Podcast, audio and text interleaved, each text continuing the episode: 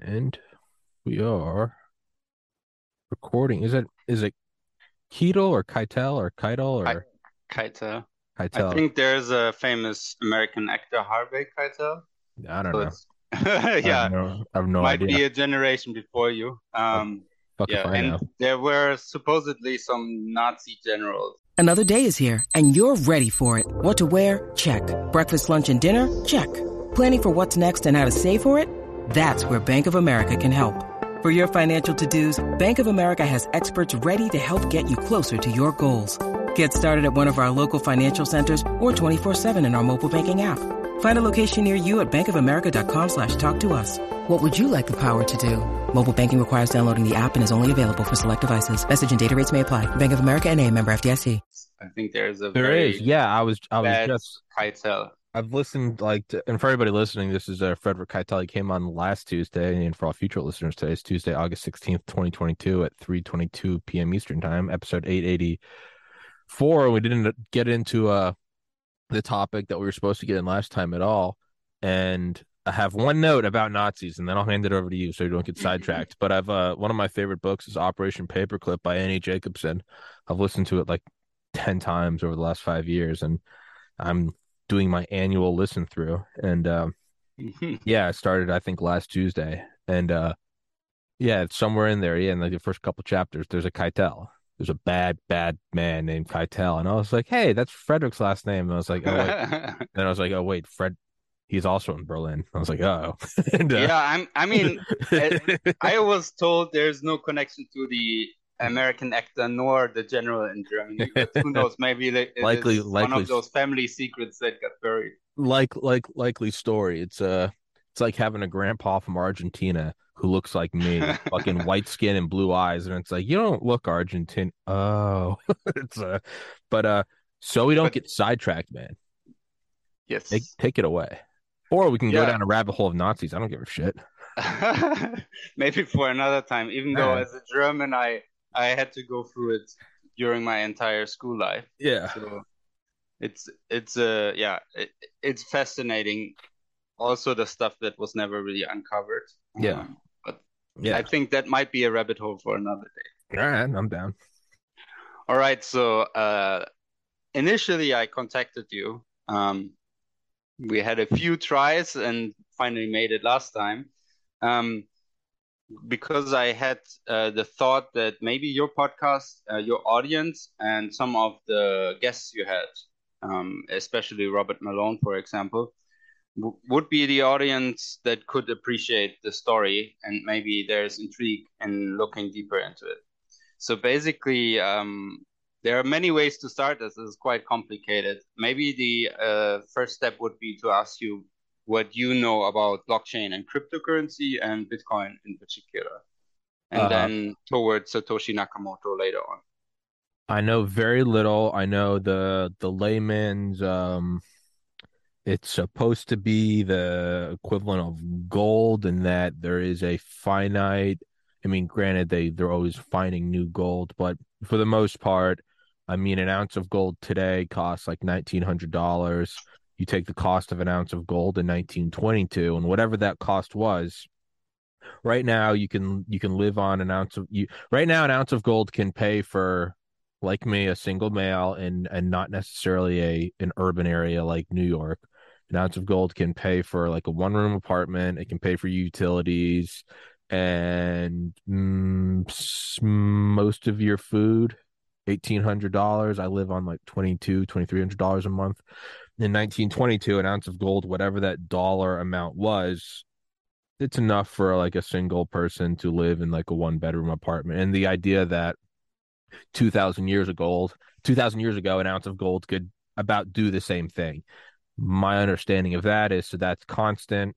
Fiat currency is uh, the government and central bank's ability to inflate that and and rob people and really it's it's a control mechanism of it's like the ATP in a cell you're controlling the flow of energy and the control of resources so you don't even have to tax people you just print 10 times more money throw it all to big corporations or defense contractors and you can kind of manipulate the movement of a country or the world and then fiat has kind of fucked us. Thomas Jefferson said he feared central banks more than a standing army. And, you know, Andrew Jackson's last words were, I killed the bank. And obviously, from 1913 forward, we've had a dramatic, like 90 plus percent reduction in the purchasing power of the U.S. dollar. But it's the U- it's the world reserve currency. And after World War II, there's the Bretton Woods Conference, and then which tied all the other world currencies to the U.S. dollar, the U.S. dollar to gold. Nixon closed the gold window, and we've been inflating it, inflating it, inflating it, and it's kind of it seems like now more than ever people are hip to the idea that we're getting fucked and Bitcoin, to my understanding, I've had people try to explain it to me, and I'll I'm humble enough to admit that I really just don't understand the the mathematics or the uh, uh, the computing behind it. But I know in theory, it's just another. It's a not just it's another gold, and that there's a finite amount. You can keep inflating the U.S. dollar. Bitcoin will maintain its uh, its its rareness, and uh, you can't have the hidden tax through inflation.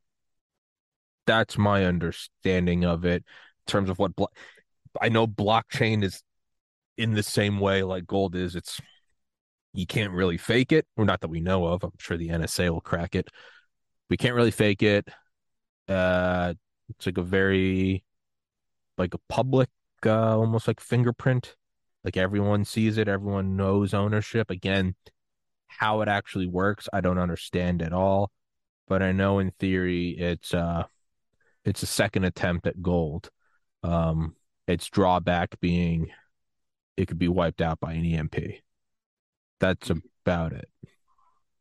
Yeah, well, well, it's not 100% clear that it's right. supposed to be uh, for gold, um, like gold 2.0 or something like that. But in in general, there are some things Bitcoin can do that a lot of the other blockchains in in the crypto space can't do. And also, um, obviously, as you know, it's the biggest one, and there's the most um, volume traded. I think probably um, over like total size. And I would say the mainstream finally has gotten to know Bitcoin a little bit. Even mom and dad have heard of what Yeah. Bitcoin and cryptocurrency is. Yeah. So um, I have, as I said last episode, a background in gaming and then became a professional poker player and an entrepreneur in the gaming space. So it's not necessarily anything that correlates with Bitcoin, but I know a lot of people from back in the day that moved over to uh, trading and uh, hodling cryptocurrencies, and some of them got filthy rich and some of them got wrecked. Um, but in general, I would say overall the space is mostly not about the technology of blockchain, um, but more so a lot of people trying to get rich by identifying the right cryptocurrencies to hold and then envision a future where these might be worth a lot more because people are interested in using them. Mhm. But most of them don't really have utility. And even Bitcoin, um, as safe so far as it's been and as good of an invention, it, it has not found mass adoption. And in part, it's because transactions are still too expensive, and because um, there there are other issues with Bitcoin um, where you cannot make as many transactions as you would like to Yeah. for a larger audience. In general, I think it's seven transactions per second as a maximum for what we are calling Bitcoin.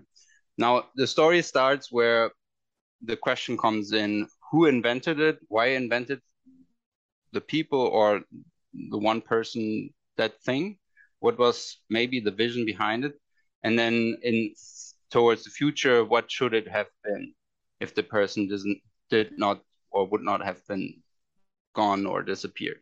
And basically, uh, there it's almost like a religion. There are people thinking it should be this, like anarchists and hyper capitalists and others in between have their own idea of what it should be. And that's the beauty and the curse of Satoshi Nakamoto disappearing, that people kind of fill the void with their own ideas of what it could have been.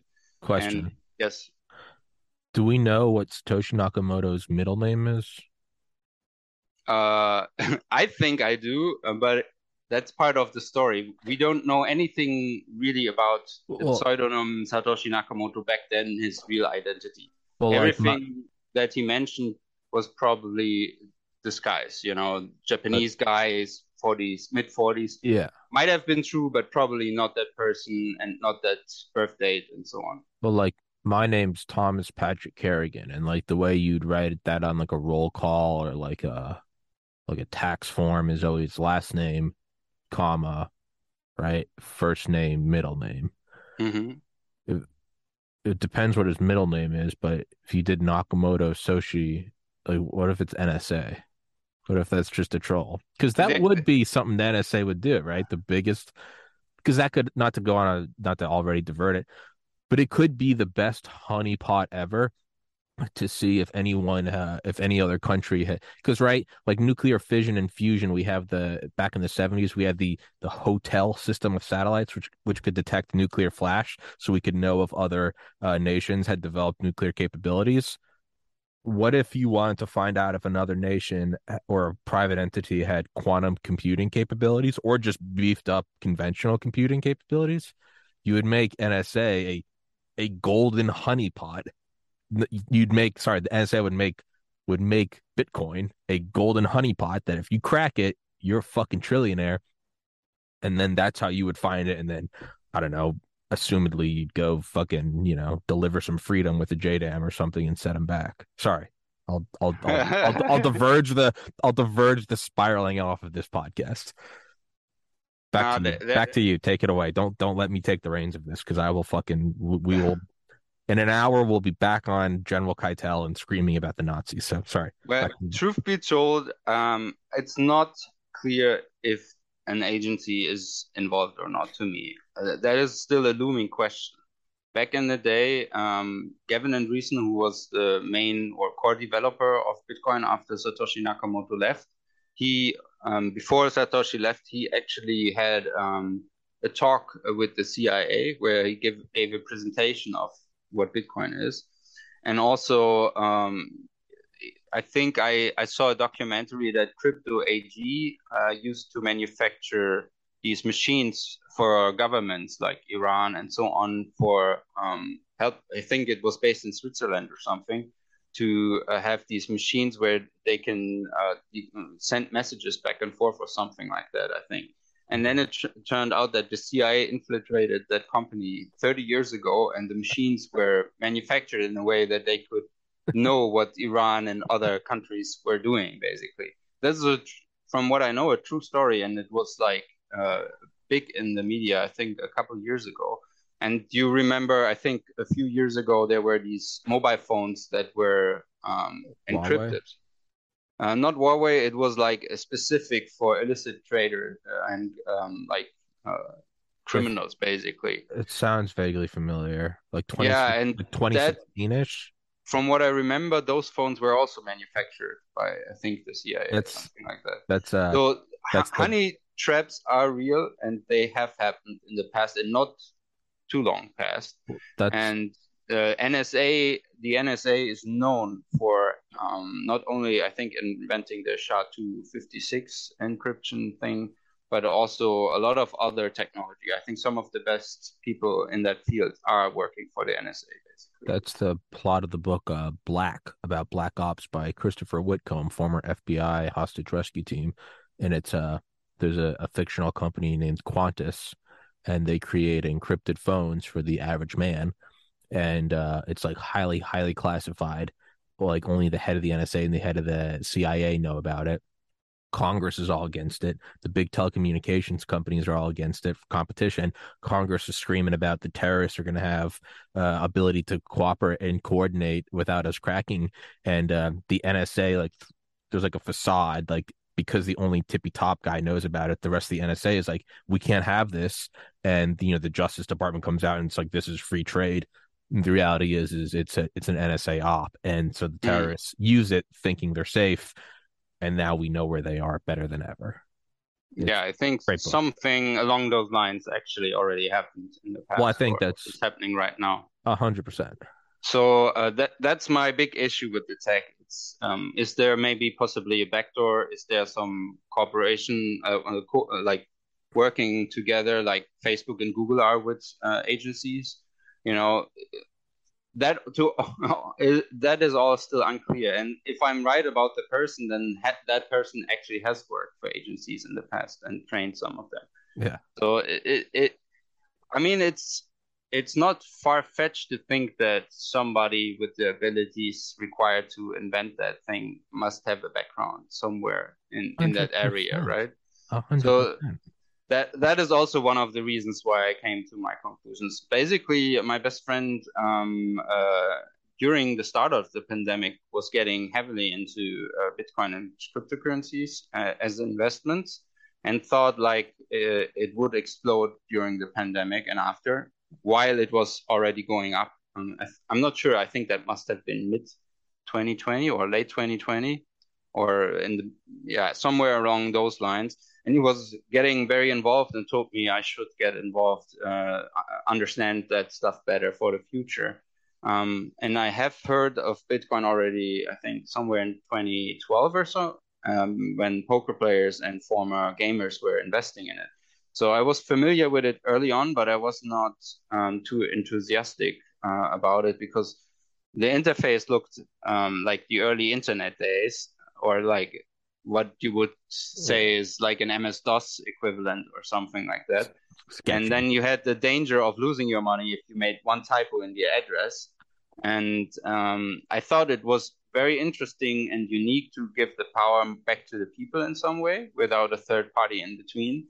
But I thought it was still too expensive, still too slow, and the interface was very early days.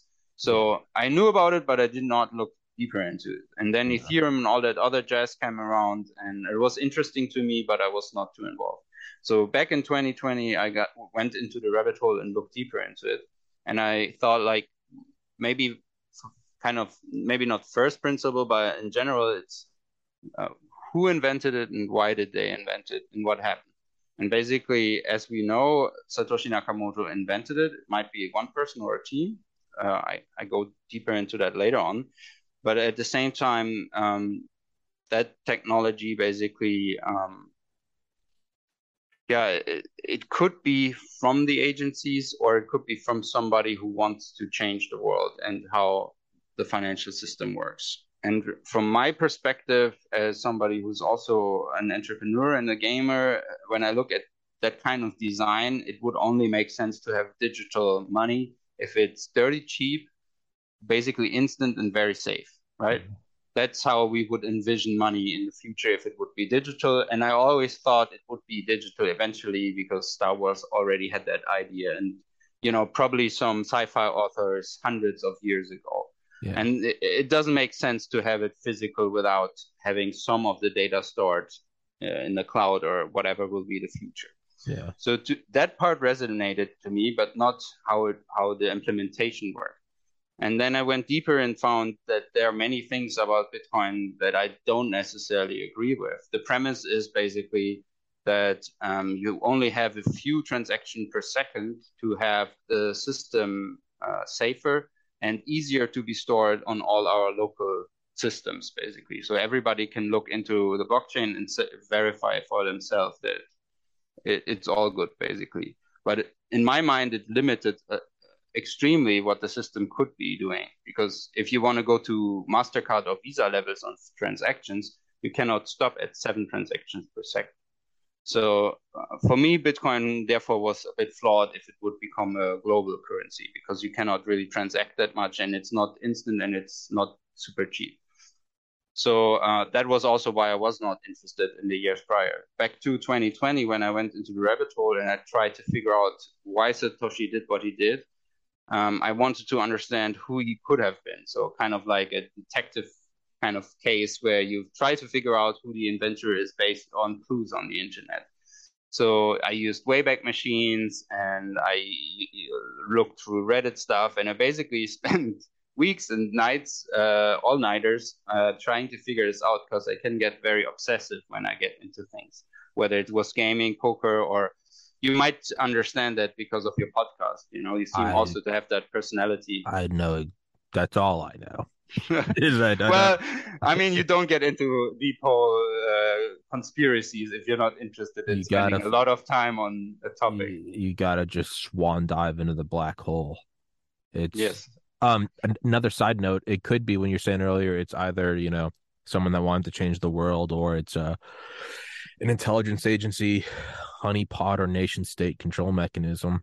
AI. Yeah, it- or AI. It Yeah. could also be like what we talked about last time, though. It might not be black or white. It could very well start it have as something that could have been co-opted. It could have been hijacked. It could have been Oh, you're Big. getting warmer. You're uh, getting warmer. it, but it, but it, it, that like we talked about last time though, that often seems to be Occam's razor is that it's somewhere in between, right? Yeah, like- Oppenheimer wanted to end the war, and then he fucking hated it, like you know.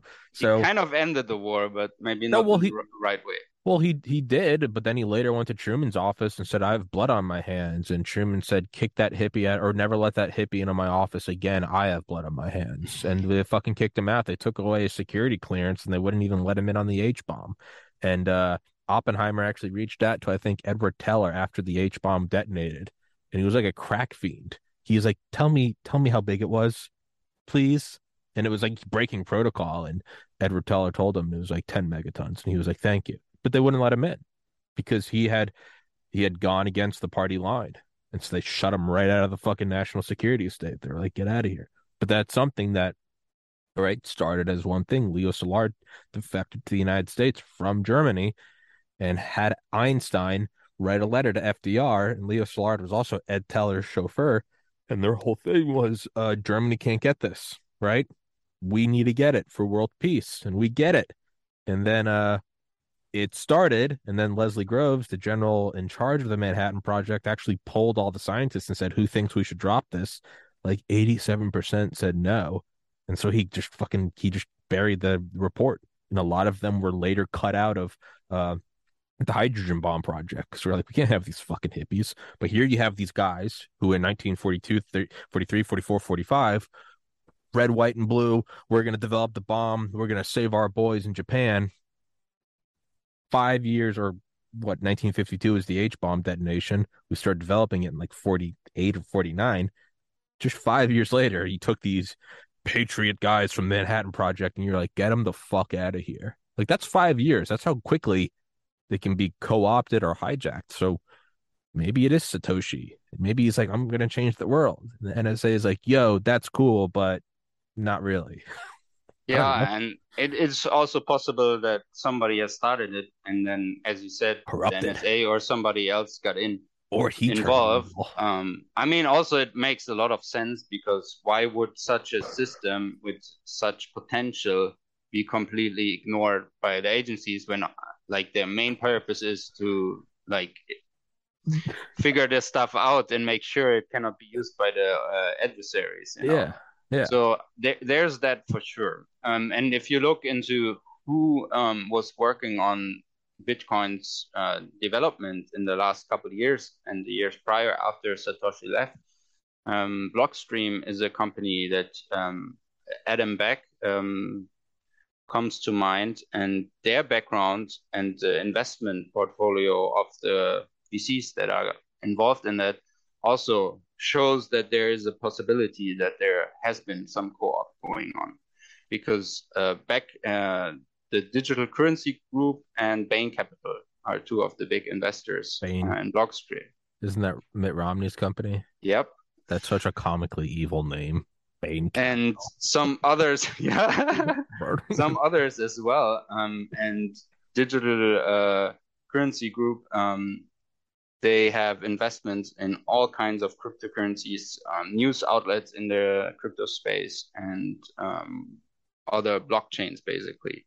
So they, they not own the space, but they are by far the biggest investor and most involved, and have like a lot of power and influence into the scene. What gets posted on the media, like what kind of companies get what funding, and so on and so forth. Sure. So they are heavily involved in that. And then they all, Blockstream pays uh, developers to work on. Hey, your your your, your microphone is getting scratchy. Oh, sorry. No, you're good. Um, anyway, so also um, Jeffrey Epstein's, um, I think Digital Garage was also a bit involved back in the day. So we can only guess what Epstein had to do with any of this. I, I don't know, but the name came up during the research, which is interesting. Um, so we have that part. There has been, in my opinion, some influence in uh, using the system in a way where third parties can participate and monetize some of it. Um, and it, it goes like this basically. You have these companies investing, and then uh, Bitcoin Core being developed under their tutelage basically. And the transactions are not getting quicker or cheaper. Quite the opposite. The system is not getting better over time, in my opinion. And then they introduced um, updates that basically changed the system in a way that was not the initial design. And um, as far as I understand it, the person who might be Satoshi Nakamoto actually uh, got involved again um, because the changes, and the altering of the system has implications that those people might or might not have foreseen, but that um, made the invention different, basically. So for the rest of the discussion, when I say Bitcoin, I mean something else than what you know. What okay. what you know is the ticker BTC, basically, right? Yeah. Um, what I will talk about are the sort of forks of Bitcoin, uh, BCH and BSV. So there's Bitcoin Cash and Bitcoin Satoshi Vision. Those came in 2017-ish and were forks of the initial um, what is known as BTC, basically. Has anyone ever come out and claimed to be Satoshi? Yes, a few, but not many credible ones. Is it possible that he effectively locked himself out? Uh, sort of. Like if you follow my story, there's um, supposedly n-lock time system where the funds cannot be accessed until you have certain keys, basically, and then and only then after a certain amount of time it's possible to uh, move the bitcoins basically or have access again. All right. Um so uh, i don't know. We are both the type who go into long monologues so i don't know how far we are in already. Yeah. but basically during my research i came to a few names. Um, adam back was one of them. He uh, invented hashcash i think and was mentioned in the white paper. Um, and uh, also is the CEO of Blockstream now. So that was one of the people that I thought could have been Satoshi Nakamoto are part of it. Then obviously there's Hal Finney, who people uh, know um, and love. He was he had a what is it called uh, the ALS I think, where he, uh, he was in the wheelchair in the end. Gehrig's disease, yeah, yeah, muscle wasting. Um, he was working uh, on Bitcoin very early on, and he was the first person who received the transaction from Satoshi Nakamoto showing that the system works. Oh, okay. So he was there, and he, he had a neighbor whose name was uh, Nakamoto, basically. So there's also that. Um, but it led me not to anything doing looking into Hal Finney, and he always said he is not Satoshi Nakamoto or he was not part of the team. So we have a few others. Nick Szabo is one of the most prominent. Um, he uh, invented, I think, eGold before Bitcoin. Um, and also he made some interesting posts that were edited and not backdated, but dated forward, basically. So there were a few things where people thought like, oh, he's trying to camouflage that he was involved. I think he also was on the Tim Ferriss podcast a while back, and he mentioned that he invented Bitcoin and then quickly uh, corrected himself. But he also always said he's not Satoshi Nakamoto. Um, and then there were a few others. But to uh, make the story a bit shorter, um, I ended up looking into even the ones that are unlikely, the fake Toshis and the scammers, kind of. There's some Indian guy and uh, a few others, but there was one guy in particular that, that was interesting. His name is Craig Stephen Wright. Um, and he's an Australian um, severe Asperger's, I think, um, one of the highest decorated security experts in the world. And by his own accord, and some of this you can look up, he has, I think, more than 20 degrees at this point. and he's in his mid 50s and he's still studying basically um, multiple degrees at the same time. Um, so he's obsessed with knowledge. Um, but also, if you look into him in the uh, on the internet or Google or DuckDuckGo, most of what you find is that he's proven to be a scammer and that he's claimed. Ryan Reynolds here from Mint Mobile. With the price of just about everything going up during inflation, we thought we'd bring our prices down. So to help us, we brought in a reverse auctioneer, which is apparently a thing. Mint Mobile unlimited premium wireless. Ready to get 30, 30, bit to get 30, bit to get 20, 20, 20, bit to get 20, 20, bit to get 15, 15, 15, 15 just 15 bucks a month. So, Give it a try at mintmobile.com/switch. slash $45 up front for 3 months plus taxes and fees. Promo rate for new customers for limited time. Unlimited more than 40 gigabytes per month slows. Full terms at mintmobile.com. To be Satoshi Nakamoto, but he's basically uh, you know, a fraudster. So I was like, okay, that's still interesting because it's a unique combination that the guy claims to have all these degrees and still have this background that I can check online that, you know, he does have, you know, these some of these degrees, I think, and also he worked with agencies prior.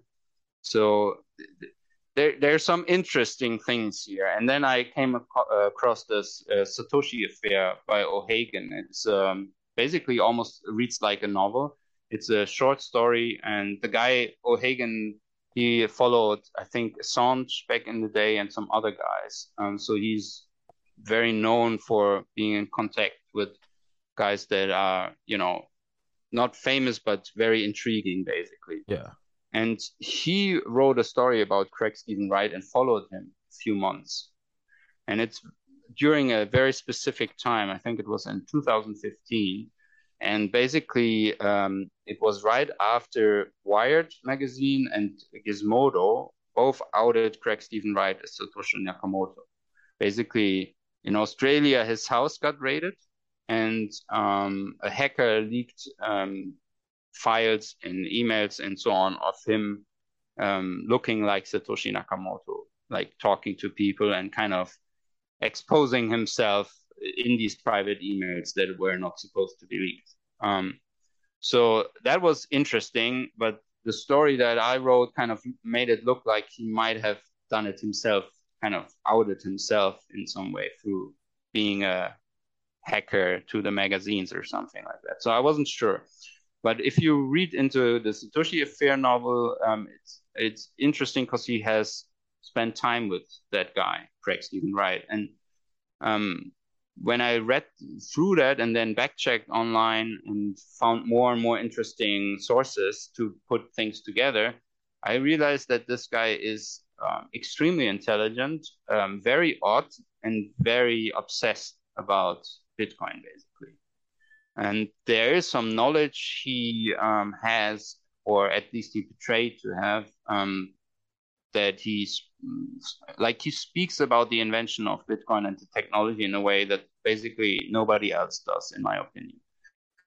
So I, I got intrigued and I focused my rabbit hole towards Craig Stephen Wright as a fraudster or as somewhat involved as being Satoshi Nakamoto. And then there's a video where he was supposed to, um, I think for Times Magazine, um, I think it was, where he was uh, supposed to sign um, the Satoshi Nakamoto coins uh, during a videotaping and exposing himself as Satoshi Nakamoto.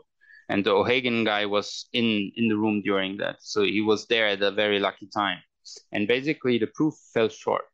And then uh, the official narrative was that he was a fraudster and he tried to claim to be Satoshi, but it turned out that he cannot do it or he couldn't do it. Um, so that's where the story ends for most. But since I was already so deep into that topic, I did more and more research and I figured out, or at least I think I figured out, that there are many reasons why he didn't sign that day, but that certain people have seen him doing key signing sessions and having access to the Satoshi coins, basically. And uh, supposedly, it Can might you... be more or less. Satoshi Nakamoto probably has over a million Bitcoin. Can so you, it would be, yeah. Can you explain what a Satoshi coin is and what key signing is? Oh, uh, by Satoshi coins, I mean, you know, the, the smaller increments of Bitcoin are called Satoshis. Okay. But basically, I meant um, he has um, the, what is known as Satoshi coins are some of the first um, Bitcoin that were mined. Okay. And there are Satoshi patterns, it's called, where people try to analyze um, through blockchain data who could have mined Gotcha. certain blocks. Because if you're the inventor, you probably know how to do it, basically, Yeah. right? And he there's there were some entities early on that mined better than most, I think. So they they thought it might be Satoshis, and then uh, they came to around a million Satoshi coins, basically, that are attributed to Satoshi Nakamoto's mining early on in Bitcoin's history. We don't know for sure, but that's what everybody kind of agrees upon that it should be around a million. Uh, Craig Stephen Wright himself said that he has way more than that million. Um, obviously, he's not saying how many, um, and it's a claim, so it cannot be verified yet. I mean, if he has way more than that, it should be like somewhat clear though, right? I mean, does he have like a balling mansion? Does he have like 10 cars and a private even if he just used a fraction of that, right? Even if he just took a thousand Bitcoin, if you if you took one one thousandth of your million Bitcoins, it'd still be 50 million bucks, right? Or 30 million, where the fuck it's at now. Uh, these numbers, you know, you can barely barely imagine how much wealth he might be sitting on if it's but- true. but the point is is like you know like you don't have to look at Elon Musk and go is he spending 300 billion dollars if someone's worth 100 billion dollars it's safe to assume they've probably spent one one thousandth of that on just personal luxury Mm. You know? No one has any doubts that Jeff Bezos is Jeff Bezos. You look at his yacht you look at his house whatever. You look at his security detail. No one has you know people that hate Donald Trump say he's not a billionaire. His fans say that he's a billionaire. But I mean, no one has any doubts that the dude doesn't have like nine homes from penthouses and a gold plate, right? So Yeah, does Craig Stevenson have some residue of wealth? Is he? Supposedly, like I've seen some cars, and uh, No one's hypothesizing living- that you and I own, own a million Bitcoin, right? no one's going, you know, Tommy doesn't talk about it, but I think he's Satoshi. No, they look at him and they go, oh, he afforded rent for another month. He's still going, right? Well, a million Bitcoin is also like almost five percent of the entire circulating Bitcoins, right? Yeah, so yeah, it's so, it's, I mean- it's a lot. What's Bitcoin at Um, right now? I don't know, the- probably like 26 or so. I don't know. I haven't checked. Um, and I don't really own BTC, so that it 20 doesn't matter to me. 23,936, 24. It's 24,000. I mean, you have a you have a thousand Bitcoin, that's 24 million. You have a million Bitcoin, that's 24 billion, right? Yeah. Uh, yeah. yeah. No, wait. No, you have a thousand big. Yeah, no, a thousand would be 24 million, and then a thousand thousand is a million, so that would be 24 billion. Yeah, so you'd have, even if you had it and didn't use 99% of it, it'd still be like you're gonna have like a penthouse in Manhattan, maybe uh, like a, a flat in London, uh, like a Bugatti. You're gonna have. Yeah. You're not taking coach, right? You you've got. Yeah, you're at Yeah, least you- in a G6. I mean, you might not live um like a billionaire, but you you should probably travel with a lot You're looking somewhat. You should be able to find some level of comfort, right? Warren Buffett's still in the same house that he's been in since Yeah. 1950, whatever. Sure, but I mean, the guy's never in like a ratty looking suit, Yeah. right? He's never, he's never shown up like, oh, sorry, my flight was canceled. Like he didn't have to stay in a Motel Six last. night. There are some things that are very clear, like you're doing all right. Yeah, uh, basically, uh, Warren Buffett is a good example of somebody not overdoing it and basically living more modest, I would say.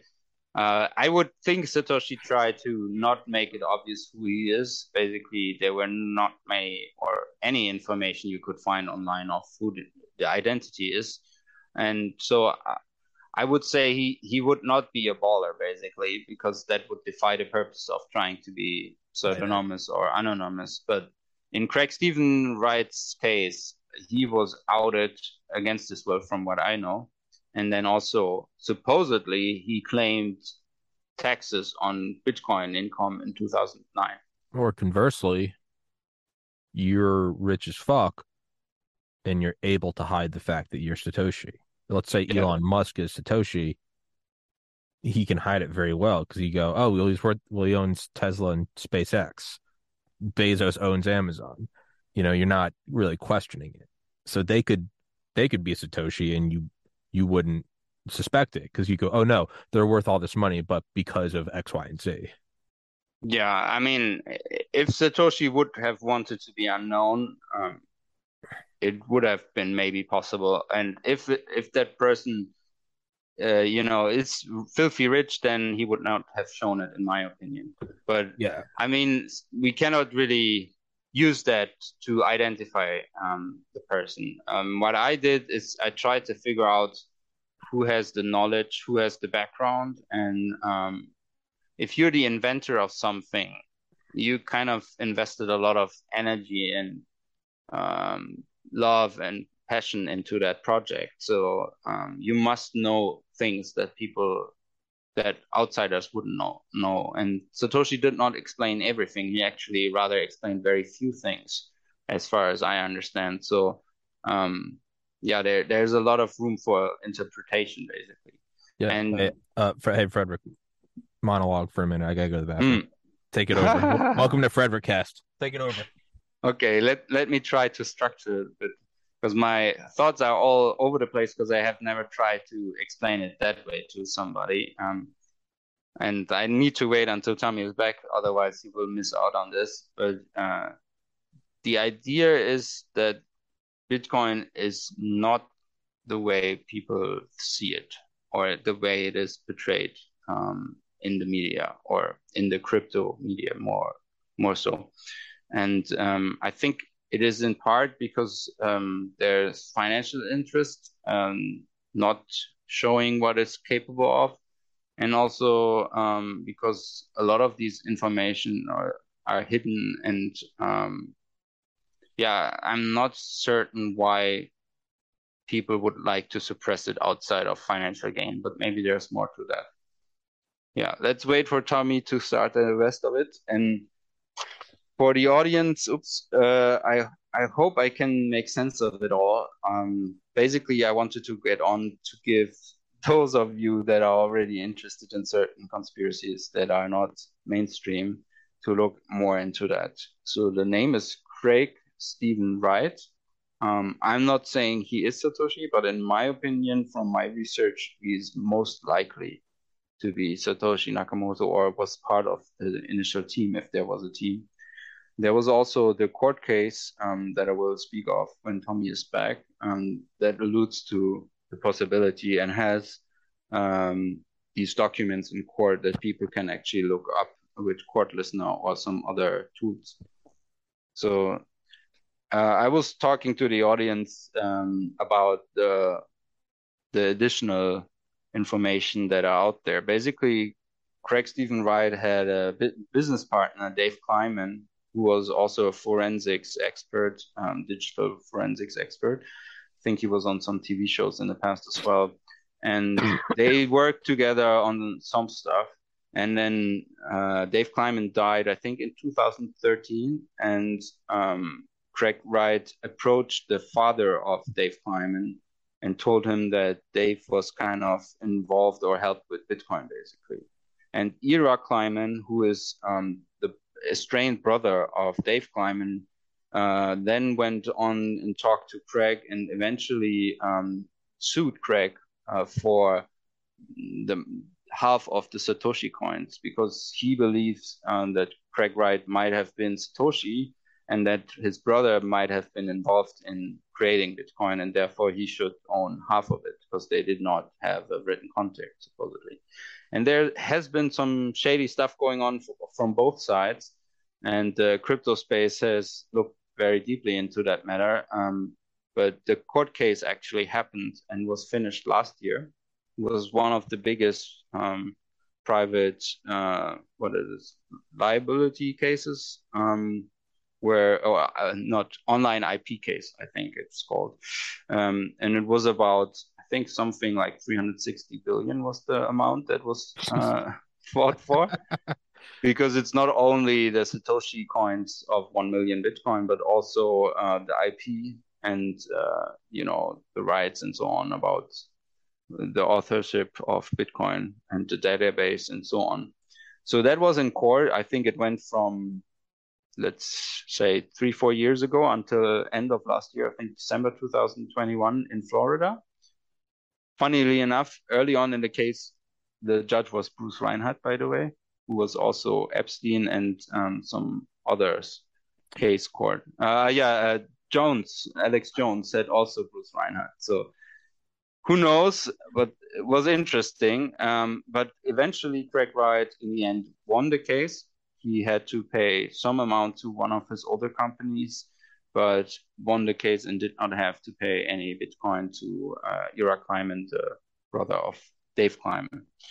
But uh, during the court hearings, you could look on Court Listener or other um, court uh, websites and look into the documents, basically. Wasn't and you had four, sorry, but you had like, I think three or four years of witnesses, uh, evidence, and claims and counterclaims in court that you can look up. I, I haven't looked into all of the documents, but a good bunch, and I know people who have looked into all the documents basically.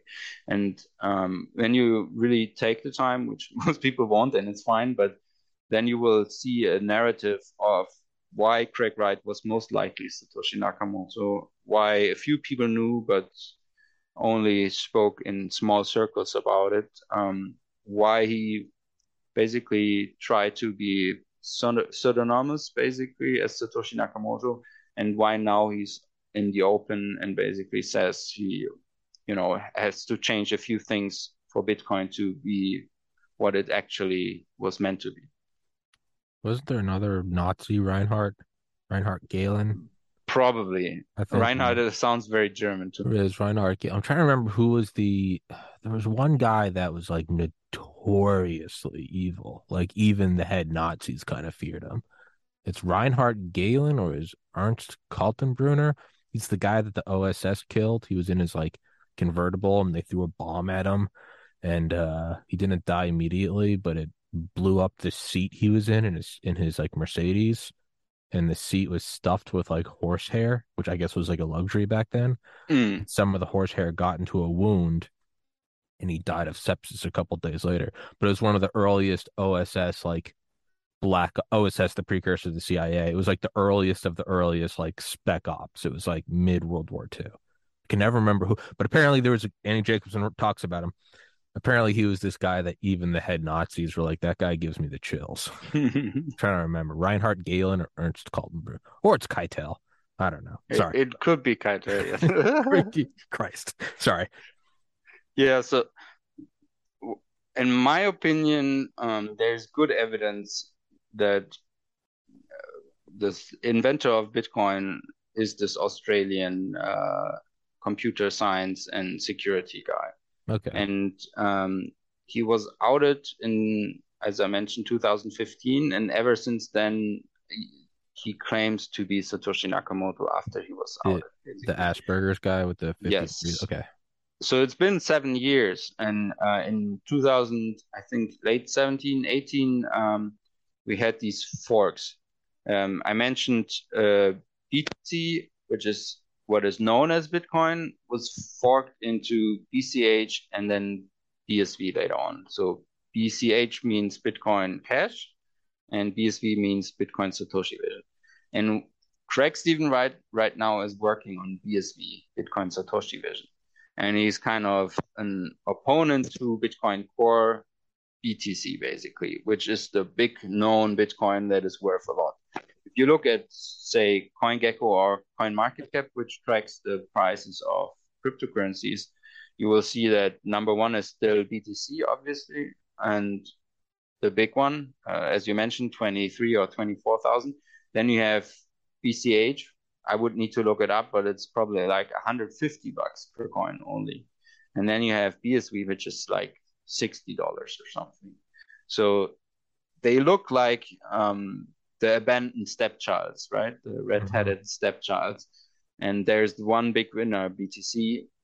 But then also one of the reasons why I came on is, you know, Robert Malone and um, all the research you've done for all these different conspiracy topics, conspiracy quote unquote, uh, is that you cannot just Google these things uh, and then know for sure that it's true.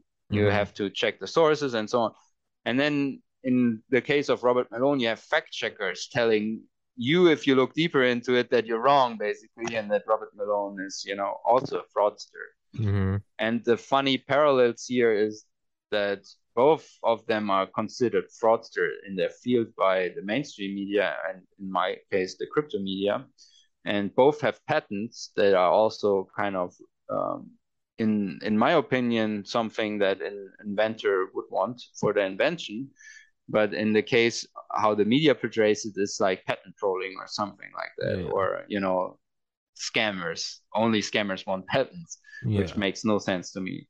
yeah. Um, furthermore, we have like the crypto mainstream media hunting this Craig Wright, and we had a few months where the mainstream media was hunting Robert Malone basically. hmm Um, and both are highly intelligent, very credentialed, and in the media they were portrayed as you know people that try to be somebody else. And that's why I thought there is intrigue for your listeners to look into this rabbit hole because, in my opinion, we see these parallels happening where certain, uh, in this case of crypto media, it's probably the digital currency group that I talked about and others that have a lot of power and want to keep the things they the way they are. And then you have, uh, as I mentioned, Blockstream and others that have direct influence in how Bitcoin is developed and what is happening. And then you have, in the grander scheme, these third uh, parties that, like Coinbase and others, that make a lot of money from like exchanging fees and other fees. So we tr- At Evernorth Health Services, we believe costs shouldn't get in the way of life changing care, we're doing everything in our power to make it possible. Behavioral health solutions that also keep your projections at their best? It's possible. Pharmacy benefits that benefit your bottom line? It's possible. Complex specialty care that cares about your ROI? It's possible. Because we're already doing it. All while saving businesses billions. That's Wonder made possible. Learn more at evernorth.com slash wonder. The invention itself tries to cut out the middleman basically and gives more power to the people peer-to-peer electronic cash hmm and what happened is you kind of have this bird and you break his wings and now he cannot fly but he can walk quite fast with the right tools basically. Yeah. so instead of having this beautiful designed uh, invention you have this mm, broken wing bird that is still interesting but it's it's nowhere near what it could have been in the air flying right Yeah. that's my opinion, and that's why um, when I looked deeper into it, to me it made sense because BSV, Bitcoin Satoshi Vision, the fork of what is known as Bitcoin BTC, actually can make unlimited transactions per second for a thousandth of a cent per transaction, no matter how big or small.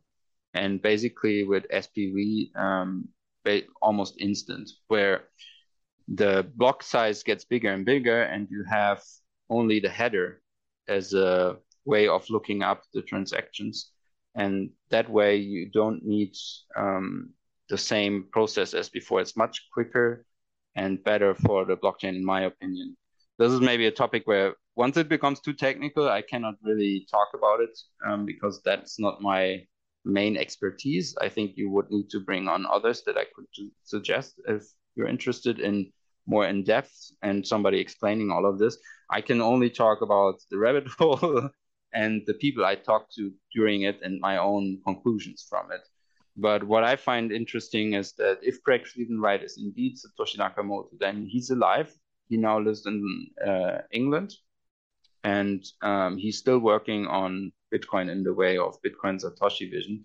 And they have created much larger blocks much more many more transactions that are possible uh, only there and at a fraction of the price basically so the initial design that i spoke of early on where you have frictionless almost instant or basically instant transaction for uh, almost for free in a secure and you know fair system that's already here and it works right now like you could download one of the wallets and make a transaction to me, or I could do this to you. And it would be basically instant and it would be a thousandth of a cent. So that way you can all of a sudden compete with something like MasterCard or Visa. Because as far as I understand it, for a transaction under a dollar, they are not working well because you pay them fees for the transactions, and the Yeah. fees are proportionate to a certain extent. But if it's very low, then the fees are exponentially higher compared. Well, yeah, it's like uh, early on on E Trade, the stock trading website, back in Mhm. like the mid 2000s. I had an account when I was 18, and it was like $15 to commission a trade, whether you're buying one stock or a thousand. Now, if you bought, like, I invested $2,000 in Apple, and That was a good investment. it did. I think I Mm. turned my money over eight times in the next four Wow. years. Yeah, I cashed out at 16,000. Um, but it was $15 to to buy and $15 to sell, right? So $30 over, but I was buying however many shares, 10, 20 shares. I made 14 grand that that $30 you don't really care about. But sometimes I would buy one stock for and it would be a whatever, a $10 stock. Even if that stock went up a hundred percent, I still lost what cost me 15 and then cost me 15 to sell it, 30 bucks. And I Oh made, wow. so, you know, you know, I'd say I buy because I remember like at one point I remember buying like uh like one Microsoft stock or something, right? And I held Mhm. on to it for a couple weeks, then was like, fuck this, and sold it. And even though that one stock went up a ton, you know, ten dollars to twenty dollars, a hundred percent growth, I still lost twenty dollars. So it was like, what's the point? And then later on, E Trade, I think when TD Waterhouse was competing with them or whatever the fuck, they then they finally got rid of the trade commissions, I think in like 2020 or something, to sort of become competitive again. But Hmm. it didn't make sense up and I'm I don't know why I'm this is such a simple analogy. I don't know why I'm yeah, I get what you're saying. Bitcoin. No, but I understand, and it's it's true in you know certain industries. Early on, you have these high fees, and it's complicated, and you have to do it manually. And now you have stuff like Robinhood, and it's free, and yeah, it's it's it's ordering something on Amazon that costs less than like 50 bucks and then you got to pay shipping. There's no point. yeah. I mean, for me, it only made sense if such a system would be extremely cheap, quick, and all this stuff. Otherwise, why why use it and not PayPal, or why use it and not Visa and Mastercard? So um, w- once I found who I believe to be the guy, um, I also found the tech that I thought like had the best design and works the best. What what a weird coincidence, one might say, that Yeah. it's the same coin that I also attribute to the inventor of Bitcoin. Um, but also, uh, I I think there's a reason why basically um, Bitcoin and BTC that is known as Bitcoin right now are very different. Uh, it is because, from my perspective, a the developer early on did not know really what to do with the invention because the inventor wasn't there anymore. He left in 2011, I think. And so they tried probably, um, maybe on in good faith, and then also the people that are involved in digital currency group, AXA, uh, insurance, and um, others, it kind of traces back to the same old money basically, and here and there the Bain Capital and others. So why would they want to have a system that is quite far superior to everything else, and you cannot really control it? So Mm. what they did, in my opinion, was find ways to manipulate it that they can financially benefit while having more control of the system. And that's what you can probably fix that analogy for me, but the electric car, you you know the documentary Who Killed the Electric Car, I think it's called or something Heard like of that. it. I've heard of it. Yeah. I haven't seen it. But basically, you, you don't need to be a conspiracy theorist to think of old players finding this new, you know, paradigm shifting technology and thinking, well, you know, why would we want electric cars when we sit on all this oil, for example? Or why would we, as payment processors of Visa and MasterCard who make all this money, have this tech that we cannot really control nor make fees and money off, right? Well, so if you're yeah. really smart, you're an old you're an old player, a JP Morgan, a MasterCard, a Goldman Sachs, a Visa or whatever. Uh initially you would try to subvert it, and then once you realized it couldn't be subverted, you'd try to own it, and then you'd own the dichotomy, right? If GM was really smart or Ford was really smart, they would have bought out Tesla and Yeah. then, and then you offer. It's like uh, Mark Zuckerberg. Like Mark Zuckerberg owns Instagram, but imagine if he never disclosed that he owns Instagram.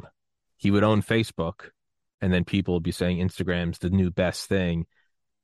He would own the false dichotomy of saying, "Oh, Facebook's better," and then also owning the thing. It- It's owning McDonald's and the Burger King next door. Yes. You're, you're gonna go. It's owning Microsoft and Apple, right? No, no, don't flee to the other one.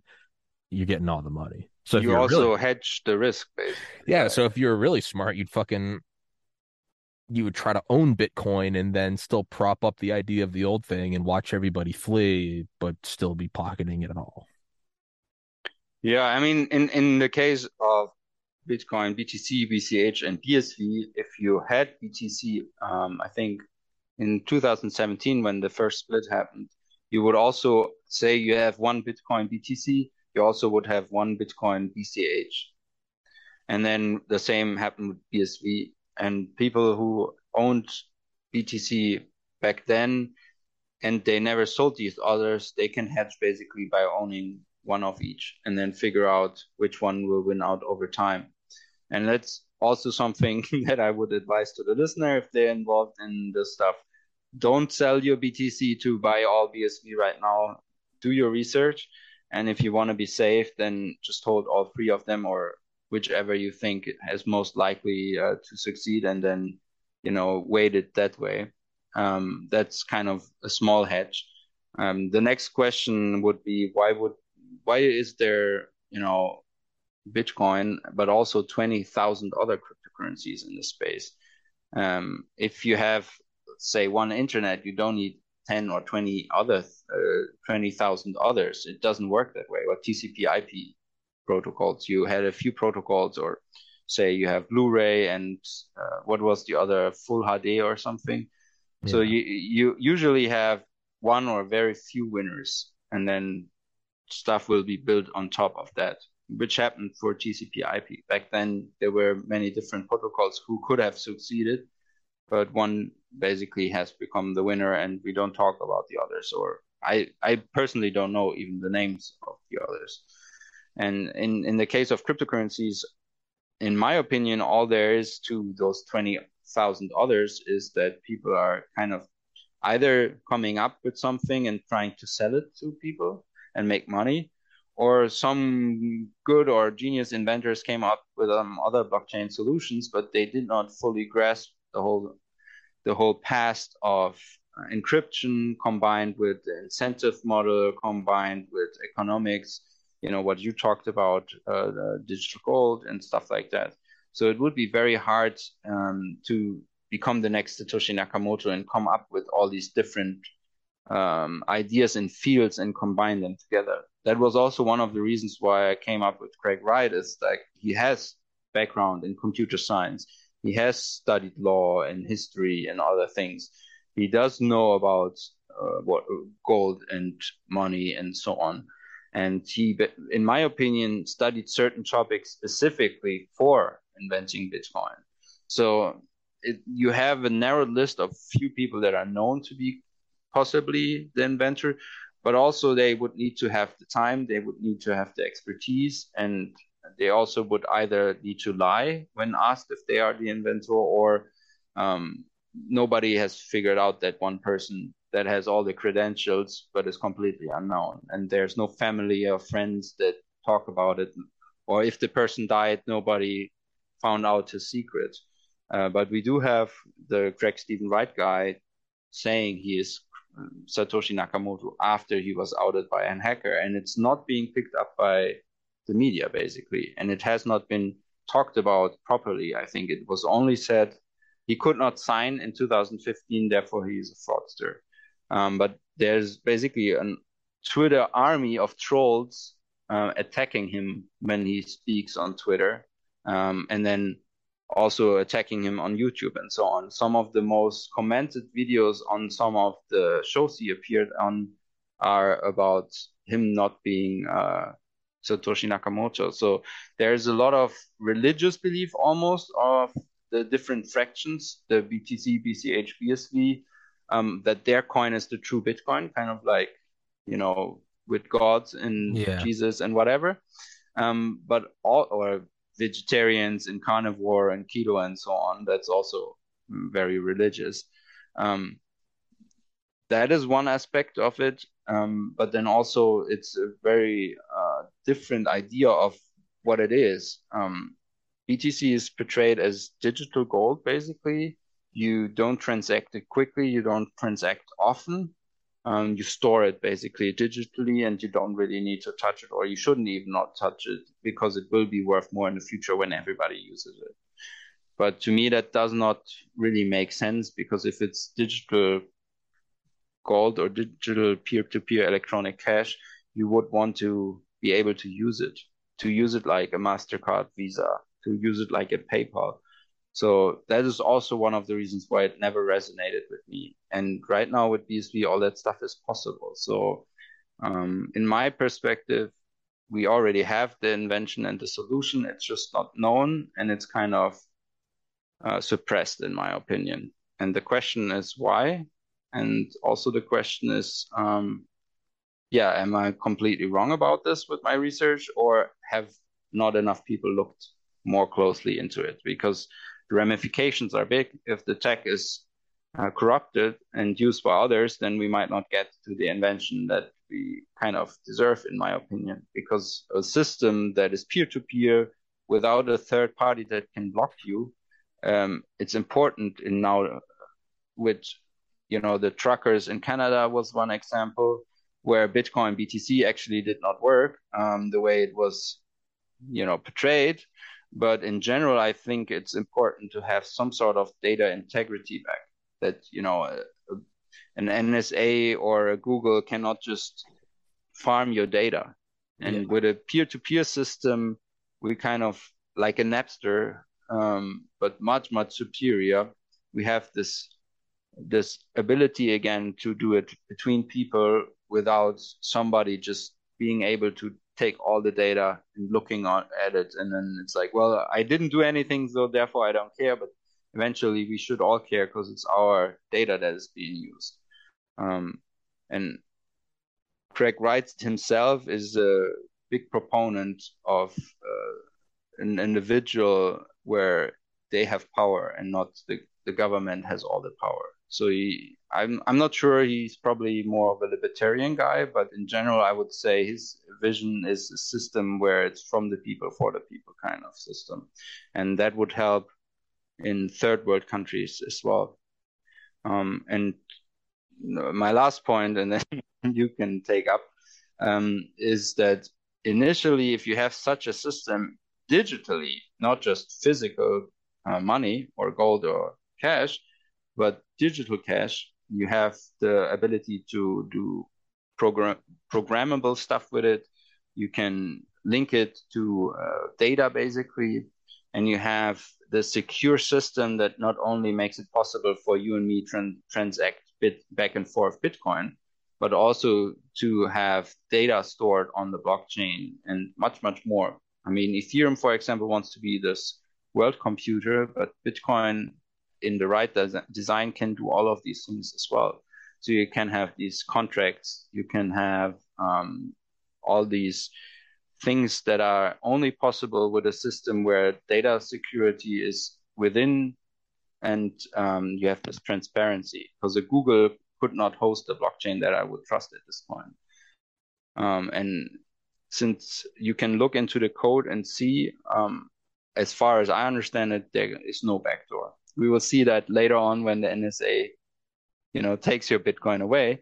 But as far as I understand it and know, a lot of good uh, computer scientists and, and cryptographers and so on have looked into Bitcoin, and there is no backdoor as far as I know. So if it's all true, then we have a system that works, that can do a lot more, and that is available and works right now. So the question is, what am I missing here? And I hope the audience can address it in the future when they do their research. But um, from what I understand, it it's suppressed, and uh, I yeah it I see the parallels with the pandemic, but that was you know big pharma and who else who didn't want to have alternative medicines or a different narrative. In the case of cryptocurrencies and Bitcoin, um, I'm not sure how deep it goes. Because the WEF, for example, also had these programs where certain services that are third party services to Bitcoin were um, promoted by the WEF and so on. So there might be a deeper connection that I can talk about uh, that I can't talk about because I don't have the specific knowledge. But as I mentioned, it, the funny thing is Epstein was in the rabbit hole, and companies that are now you know ruling the world are also involved. Bain Capital, for example, as you mentioned, and others. So there might be a wider conspiracy that is not only in these other areas but also towards the future of digital money and it would make sense if they want to have control or if you know they want to have influence bitcoin and cryptocurrencies is something that you cannot just look over but uh, yeah that's where my knowledge ends towards that conspiracy but yeah if you have questions towards bitcoin or why craig wright might be satoshi then go ahead let's play a bit back and forth here i would have to so just all this surface level stuff, you know, hearing all this from you, and then just whatever knowledge I do have, and then based kind of like what we talked about last time, mm-hmm. based on every like historical precedent, just human nature patterns. I would have to say there are two there are two phenomena or scenarios that will point to who it is and one of them's already been fulfilled. And the first is the fact that no one knows for sure. The fact that there's even a debate tells me that it's being obfuscated. And that to me, my gut feeling says it's an intelligence operation. That's just just first first impressions. The fact that it's like uh that like the arguably like the most powerful new technology. The fact that it's being no one knows where it came from. No one knows who it is. And it's like the most base human draw, right? Money. Money, fame, power. No one knows who it is. To me, that says intelligence. Now, whether that's one person who was co opted, whether there's one person who was assassinated, whether Satoshi is a is a group of people, whether it was funded and planned by the NSA or like infiltrated or whatever. To me, that first thing, where did it come from? The fact that it's fuzzy. To me, that says intelligence operation. That's just first impressions. The second would be we then have to see does it does it hold up so, you know, like the the the Ottawa protesters, I don't know enough about that. It was their wallets that was tracked down, right? Not the individual like Bitcoin or yeah, I, I think they did not have access to that, but yeah. as you mentioned, probably through a few yeah. steps they they got access. That's also uh, just to intersect here because sure. it's important the difference between um, the ideologies or the religions of Bitcoin is that the BTC fraction they want to have it small and uh, storable, and you know only a few transaction, and um, that nobody can conf- confiscate it, and so on. Um, but uh, the reality is that Bitcoin as a blockchain is transparent, and it does not really use encryption in the way people think as a cryptocurrency, because it's not based on what Craig Wright says, it's not a cryptocurrency, it's a blockchain. And uh, you can basically have not anonymous, but pseudonymous um, abilities on the blockchain. So what the one fraction says is you're completely anonymous. Nobody knows your, what your wallet is. Nobody can confiscate it. But in reality, if there are no servers and no mining, then there's no Bitcoin in the end. The system comes to a halt. So there is a way where if the Earth explodes, Bitcoin is not going forward. And also, it's since it's pseudonymous, if you track the wallets, you can kind of figure out who is who if not enough people are transacting. So, or if you want to out yourself, you can show I made this transaction and then you're not anonymous anymore. So the reality is, from my perspective, you're pseudonymous uh, not anonymous. And also, it's a transparent system. So Craig Wright himself said the invention um, is not to make it easier for uh, criminals to do illegal stuff, but to make it almost impossible for criminals to do illegal stuff with Bitcoin because it's all traceable. Mm-hmm. You have this digital system where you timestamp the blocks, but on all the transactions, and you over time have this huge database of all kinds of money in and outflows, and it's all traceable. So, to your point, that screams agency, but it also would scream Aspergery guy who wants to sort the world in his, you know, vision, basically, who wants to have a more fair and transparent system. When you need mealtime inspiration, it's worth shopping Kroger, where you'll find over 30,000 mouthwatering choices that excite your inner foodie. And no matter what tasty choice you make, you'll enjoy our everyday low prices, plus extra ways to save, like digital coupons worth over $600 each week. You can also save up to $1 off per gallon at the pump with fuel points. More savings and more inspiring flavors make shopping Kroger worth it every time. Kroger, fresh for everyone. Fuel restrictions apply for better or worse, because we could also, if the government uses Bitcoin, we can also trace government spending, for example. So if there would be adoption of this system, it would not be for criminals to hide illicit trade, but it would be transparent for people to be traceable if they do criminal stuff, but also to trace those that were never traceable before, EA, governments, and certain individuals. So it would make everybody be more honest about the way they move, basically. And that's what is interesting the transparency possibilities with that system. So it's completely different from what is portrayed, for, example. My second, I guess, scenario or phenomena to examine would be you couldn't just approach it and say, well, if like the government continue in the big, you know, mainstream media and corporations continue to criticize it, then that would mean it's good, right? It's because it's right, you know, if they try to censor Rogan, then that means it's a good episode, right?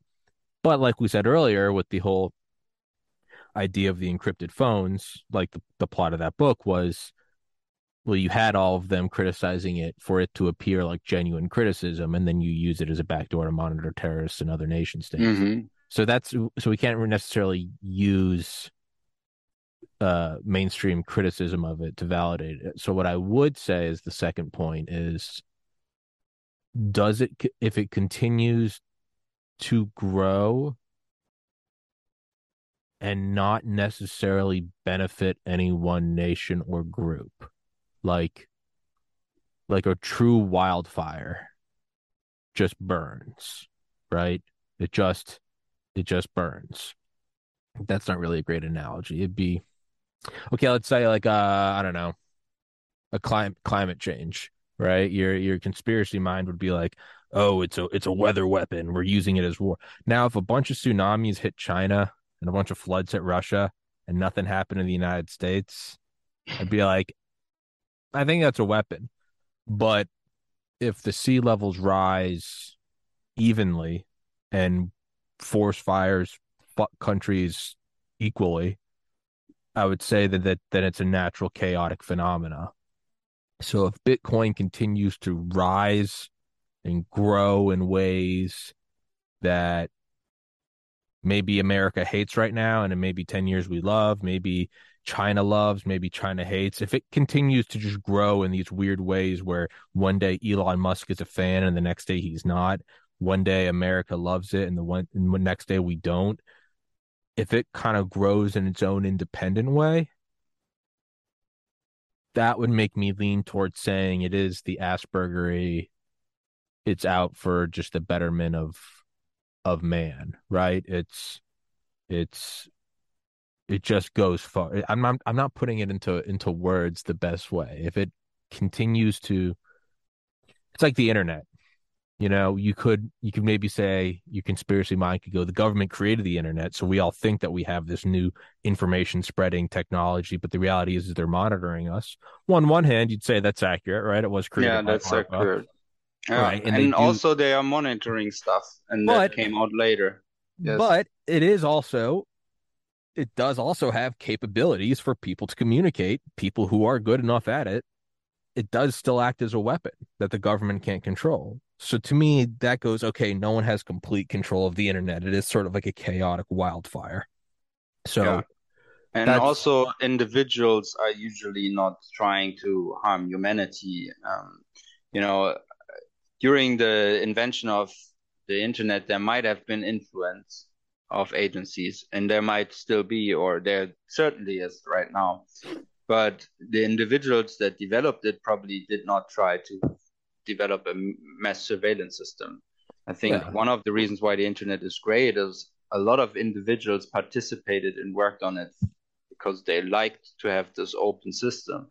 So even maybe if the root was not great, uh, what came out of the internet so far, outside of you know all the bad stuff with the internet, is really good. Like Yeah. I'm very thankful for the invention of the internet. Sure. Yeah. I mean, ARPANET was created so nuclear bunkers in the United States could communicate with one another and have be a decentralized command and control network. So if there was a, a Soviet decapitation strike, right? And then it grew to like universities and then it kind of grew into the internet and then it became this wild thing of, you know, uh, online porn and Napster and LimeWire and AOL. Been there, done that. yeah, and then it's and then it kind of coalesced again with Facebook, Instagram, YouTube, Twitter, and now we're seeing it kind of split apart again with Mhm. Trump's thing and and Rumble with BitChute, Spotify, Odysee. You see it kind of breaking out again, and then in some places you see it as like a surveillance system, like China, like they've got it on complete lockdown, and then on other places you see it as like uh, in the Middle East, like they're trying to crack down on it because it's allowing people to communicate that they don't want communicating. So because there's so many different facets of it, that's where I go. The internet isn't entirely controlled by one group of people because there are too many. It's aiding and assisting, helping and fucking too many different people at too many times for it to seem like it's it's controlled by one group of people, right? It's Yeah, I mean, I don't think it's controlled by one. No, or- well that's but to your point, it's possible that you know you only use your access for important things or Yeah. very infrequently. That's a possibility, right? Yeah. Where yeah. the internet is used by the common man, but you know, obviously the agencies have access in the back door through data feeds and so on. Um, so there, there's that possibility as well. But I, you know, we talked about it last time about optimism, and I, I think that uh, not thousands of people working on this have, you know, the mindset of trying to build a surveillance mastermind system, but rather to have cool tools and great services. you know, it's what is fascinating is kind of what we're talking about right now is how it started as a it genuinely started as a government program for nuclear bunkers of the most elite generals and national security state members to survive. And then it blossomed into this thing where you and I are now using it to subvert YouTube and Google, who are in bed with the government, and allowing me to talk to Dr. Malone and Dr. McCullough Yeah. so that's actually kind of a that's actually kind of a a theme we haven't visited yet with Bitcoin then, right? We've talked about it being created by agencies and used by agencies. We've talked about it being created by an Asperger's guy and and then co-opted by agencies, but we haven't done the inverse. Despite the fact that and I'm I'm just not realizing this, the internet's the biggest possible case of something that was started by the government and completely backfired. And in some countries they do have control of it but it's allowing us to subvert the ma- main lines of communication. Maybe Bitcoin is the inverse. Maybe it started as an NSA program and it just the genie got out of the bottle. And Yeah, I and mean, you cannot suppress certain tech for long, Well, right? and it might be that Bitcoin is is still the NSA program, but then they're like, well, fuck, we didn't plan on somebody making Ethereum, right? It's they make YouTube and they go, everyone has to upload to one thing. Then they're like, wait, what the fuck is Rumble, right? So it's this thing where it's like, oh, damn it, it's a parallel system, right? We created the nuke to beat the beat the Germans and the Japanese. And then the Russians were like, "Oh, yo, cool idea," and we were like, "Oh, wait, fuck, no," you know. And then it led to a Cold War that lasted ten times as long as World War II. So it could be that it could have started as the an NSA program to watch the world, and then like just some other Asperger's guys were like, "Oh, cool idea, I'm gonna make my own," and they're like, "Oh, oh shit!" Now they're trying to put it back in the bottle. Yeah, I mean, uh, I'm I'm not gonna be able to speak about the technical stuff in depth, but as far as I understand it, Bitcoin does not use the regular SHA-256, but a other one that might not be as easy to surveillance by the NSA who invented that. Um, so there, there's the possibility because Craig Stephen Wright, um, his um, uncle worked for the uh, Australian Royal Air Force, and I think his, that guy's father was. Um, so what what is the father of your uncle called to you in Yeah. English? Great uncle. Great uncle, yeah. So Craig's great uncle also worked, I think, no, uh, wait, for the the NSA. The Hmm? father of your uncle. That would that would Yes. be your, that would just be your grandpa, Father, yeah, wait. right? Because my uncle is my dad's brother. Yeah, I'm, I'm like with these words, I struggle in English sometimes, but basically, I think would from his uncle, grandpa. yeah, your, is it your grandpa? Um, but Well, because I if my look it up. But my brother has a son, yeah, I'm I'm like uncle. I'm trying to go in my mind and think of whether it was his whatever, grandpa, great uncle, whatever. It's or great uncle. Yeah, more whatever, older. historically. I would need to look it up. I can't right now, but basically, that guy also worked um, uh, with uh, The Air Force. encryption and No. um, well, the uncle worked with with the Air Force, Royal Air Force in Australia, but the great uncle or uh, grandpa he worked um, on Enigma, I think, as well. oh shit. Okay. So they have this history, family wise, to be connected to encryption. And the grandpa was like heavily involved and quite secretive about Wait, things. in in and working. Craig Stephen Wright, from his youth on, was, you know, fascinated with that stuff and spent a lot, like, from what I understood, he had issues with his father or the absence of his father but his great uncle or grandpa or whatever he was, he was like very dear to him, and they spent a lot of time. And Craig would um, basically watch his uh, watch him, you know, work with these old machines, encryption machines, and so on. So when you look at the history, um, there there are these neat examples of things that could align Craig to the invention, and also would align some of agencies' involvement in the history of Bitcoin, but not in the way one might think. Rather, that he was connected to some people that had that knowledge, and he could have bought code and implemented it in Bitcoin that was developed by people in the NSA, for example. So rather than the NSA in, uh, inventing it, it could have been that they had some of the technology developed and it was then implemented into Bitcoin, kind of not stolen, but kind of taken, the best pieces taken, something like that. There's also an article on Medium called The Parallel History of Bitcoin that I can recommend that also shows why maybe the narrative was hijacked.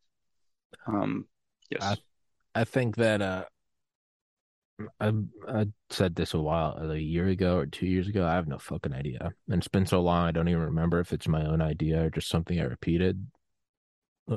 All that being said, I do like the idea of AI being behind Bitcoin and Yeah. being behind the pandemic. Because think about it, right? You, you've seen Terminator, right?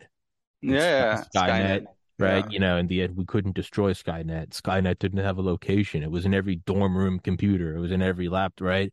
So let's just take that idea. That's not that's not necessarily fact. You know, Terminator isn't canon. It doesn't mean that that's how it. But let's just play with that idea that it would just saturate every electronic on the planet. Well, Bitcoin is leading it led to a right a massive upscaling in the production and consumption of graphics cards, right? And if you Yes. needed if you needed number crunching abilities and you're an AI, how do you get the humans to build build up your brain that you're going to be in, in uh, saturating, but not give away the fact that you're an AI, right? Because if you're an AI, you don't want to tip your hand. Humans are like, how come all of a sudden the machine wants us to build more machines? Instead, you would completely trick us. You would go, it's for money, right? Or it's for video games. And then the next thing would be uh, COVID. What did COVID make us do? It made everybody start communicating through Zoom which dras- or Skype or whatever, which drastically skyrocketed like bandwidth, video capabilities, our ability to communicate and live online. The end product of both Bitcoin and the pandemic are a massive building up of the physical infrastructure of the internet and of computers. That sounds like that sounds like an AI having us build its brain. Yeah, I actually came to the same hypothesis. I don't think it's real, but in theory, like what Yeah, is I the mean, root of that technology advance? We made these huge leaps in the last uh 20, 30, 40, 50 years. Yeah. And it's crazy how quickly that technology has influenced our lives and shift sha- shaped the world. Yeah. And it's like you can in that rabbit hole you can insert aliens or some you know new uh super power that came to earth whether it's area 51 or whatever and that brought that technology and it's kind of being implemented or that ai might have awoken earlier in some shape or form and tried to seduce us to build its body that is also a possibility That's Um, uh that's but- Leo, Z- Leo Hmm? Zagami's that's Leo Zagami's idea that um you know let's so let's just extrapolate from our own selves we go from putting men on the moon to where like it's a lot easier and more effective to just shoot probes out to different planets right? They don't die they can be exposed to radiation they live forever powered off nuclear energy.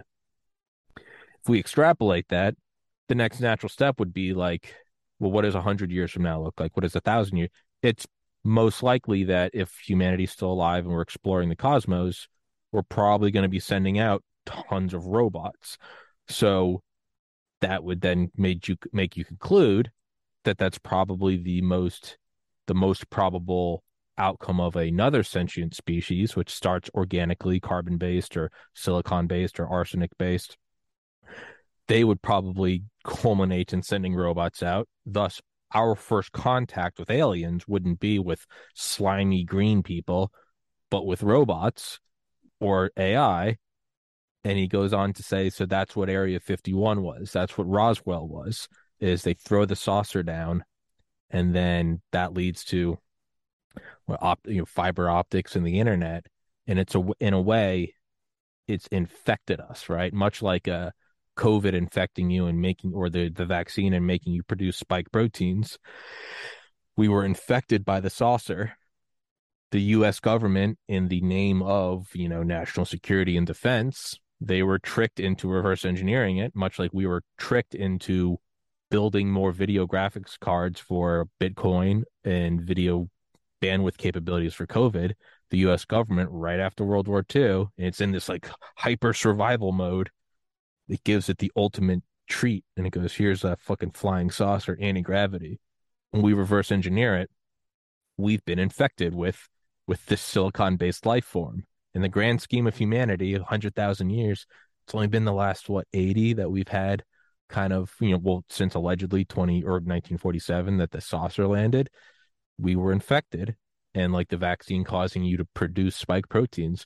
We have just been producing microchips and TVs and then color TVs and then satellites and then dial up internet and broadband and DSL and, and gigabit ethernet and Google fiber and 4K video and high fidelity audio. And we've been infected with this this alien AI for whatever reason. And it's now taking over our planet. And we think it's us. That's the best right? The best trick is for you to think it's your own idea. So we're like we have the internet but we're being taken over by this machine, right? We're we're laying cables, we're putting up Starlink, we're fucking, you know, more broadband towers, more Wi-Fi towers, more phones, more everything, and it's this alien power taking over our planet. Now, granted, there's no way to prove that. and you sound schizophrenic saying it out loud. But it's a fun one. Yeah, it's a fun one. I in the beginning of the pandemic when I did not know at all what was coming, say March 2020 or something, or February, I I also had that thought that what if, you know, AI awoken, for example, and try to figure out the most like the the most elegant design to either get control or rid of humanity. Well, Yeah. if you had a virus that you could engineer that it would spread all over the world, and then you had kind of like nanobots or something in every human being able to control and Yeah. listen in on all their thoughts, collecting all that data. I mean, um, it's very, very unlikely, but it's fun to think of this, or um, also frightening in some ways. You know that you have like this thing that you cannot see transmitted through the air, putting stuff into you that replicates, and be- Yeah. you become a host, kind of like Yeah. an alien movie. I like the idea that uh that somehow the elites of the world knew that an alien race was going to come try to infect us with a virus, and that's what the vaccine is for.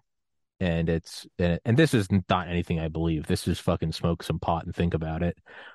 But the idea that they used COVID as a cover to vaccinate the world in order to save humanity Mm. from some sort of, you know, black goo virus.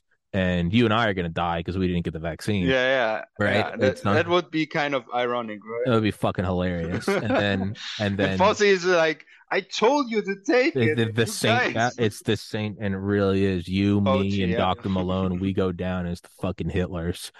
And then the other idea that they they wanted us all at home and isolating and not going outside because like I don't know, maybe like UFOs were going to be visible or something. And they were like, we got to get every, and that one's retarded, but I like that one too. That we they needed everybody at home and not outside looking around because they had some sort of knowledge that like UFOs were going to be visible. That one's not as well thought out, but I like that one too. Yeah, that China kind of released some weapon that is engineered, and then that's why they didn't want to get infected because they knew what kind of detrimental effects it would have on the population over time. That's why they have these strict lockdowns. But that is like the the AI one and the alien one is a bit far fetched, even Yeah. though nowadays we have to openly debate alien Yeah. encounters because of all the footage and all the stuff that actually makes no sense if you say it's a water balloon. But my point here is that I think a lot of people have issue with holding, you know, different theories in their mind at the same time. Yeah. And I think I'm better than most at doing this, but it's kind of exhausting sometimes. And it's why at some point you have to say, okay, I don't know for sure, but I, Well, you know, uh, the world is not going to end if, if, you know, if I don't figure it out tonight or something like that, right? But it's, it's exhausting to think like it's possible that there could be alien influence in technology. It's possible that the vaccines are not here to heal us, but rather experimental. And whether it's by design or not, there are some very negative outcomes for certain people after vaccination, for example. Um, Yeah. it, it's tricky because um, with Bitcoin, with the pandemic, and with other things, I have to hold a few different um, possible scenarios in my mind as to what, what truth is. And we don't know with these topics, right? It, it it's hard to know for sure what the reason is for Corona, what the reason is for this digital leap or the technology leap in the last, you know, 20, 30, 40, 50 years, what I mentioned. It could be connected, but, you know, it's hard to know with certainty what is what is reality, basically. well, it's a, it's an unfortunate drawback, and it's kind of a sad thing to see people limiting really the the incredible potential of the human mind to not entertaining conspiracy theories. Well, one, it's just fun. I mean, you read Harry Potter, you read Star Wars, conspiracies are the same, they're just fun ideas. But it's also a cons- conspiracy theories really are it's the way you approach science before you know what something is right before we understood that like it was a sperm fertilizing an egg they thought there was something called the homunculus which were little tiny people with clothes and shoes that lived inside your cells, and that's where your kids came from, right? Or the idea of spontaneous generation, where we thought like maggots just grew out of trash. Like those are all conspiracy because you don't know what it is. You truly mm. don't. When you're a caveman, you truly don't know. Is the world flat? Well, I don't know. It looks flat. Or maybe it's a circle. Maybe it is the center of the universe. Those aren't those are conspiracies, but not because you're a psychopath. It's because you don't know the answer. And so you have to juggle multiple ideas. And people either don't like the connotation of conspiracy because they've been told not to like it by powers that don't want to be questioned, or it's ego based. You don't want to entertain more than one because you're admitting that you don't know what the answer is. And a lot of times we attach our egos to our scientific hypotheses where we are not indifferent to see if the answer a, a real scientist says uh this is what i think the answer is but we might be fucking wrong you know someone Yeah, with the and you ego have to be able to test these hypotheses. the And, ego attached to it says this is right this is the only thing right and it's because you're attaching yourself to it. So when people can't hold multiple ideas maybe covid came from a pangolin fucking a bat. Maybe it came from i think occam's right I, th- I think it's a chinese bioweapon it really worked out well for them. Maybe it is a f- alien dark goo taking over i don't know but you have to entertain multiple ideas. You don't you don't know what it's going to be and there is such a weird hesitance and negative light cast on to conspiracy theories. No, conspiracy theory is looking at an event and going, let's come up with some hypotheses about how this ends and why it started. That's the best part of like a thriller movie or a Netflix series.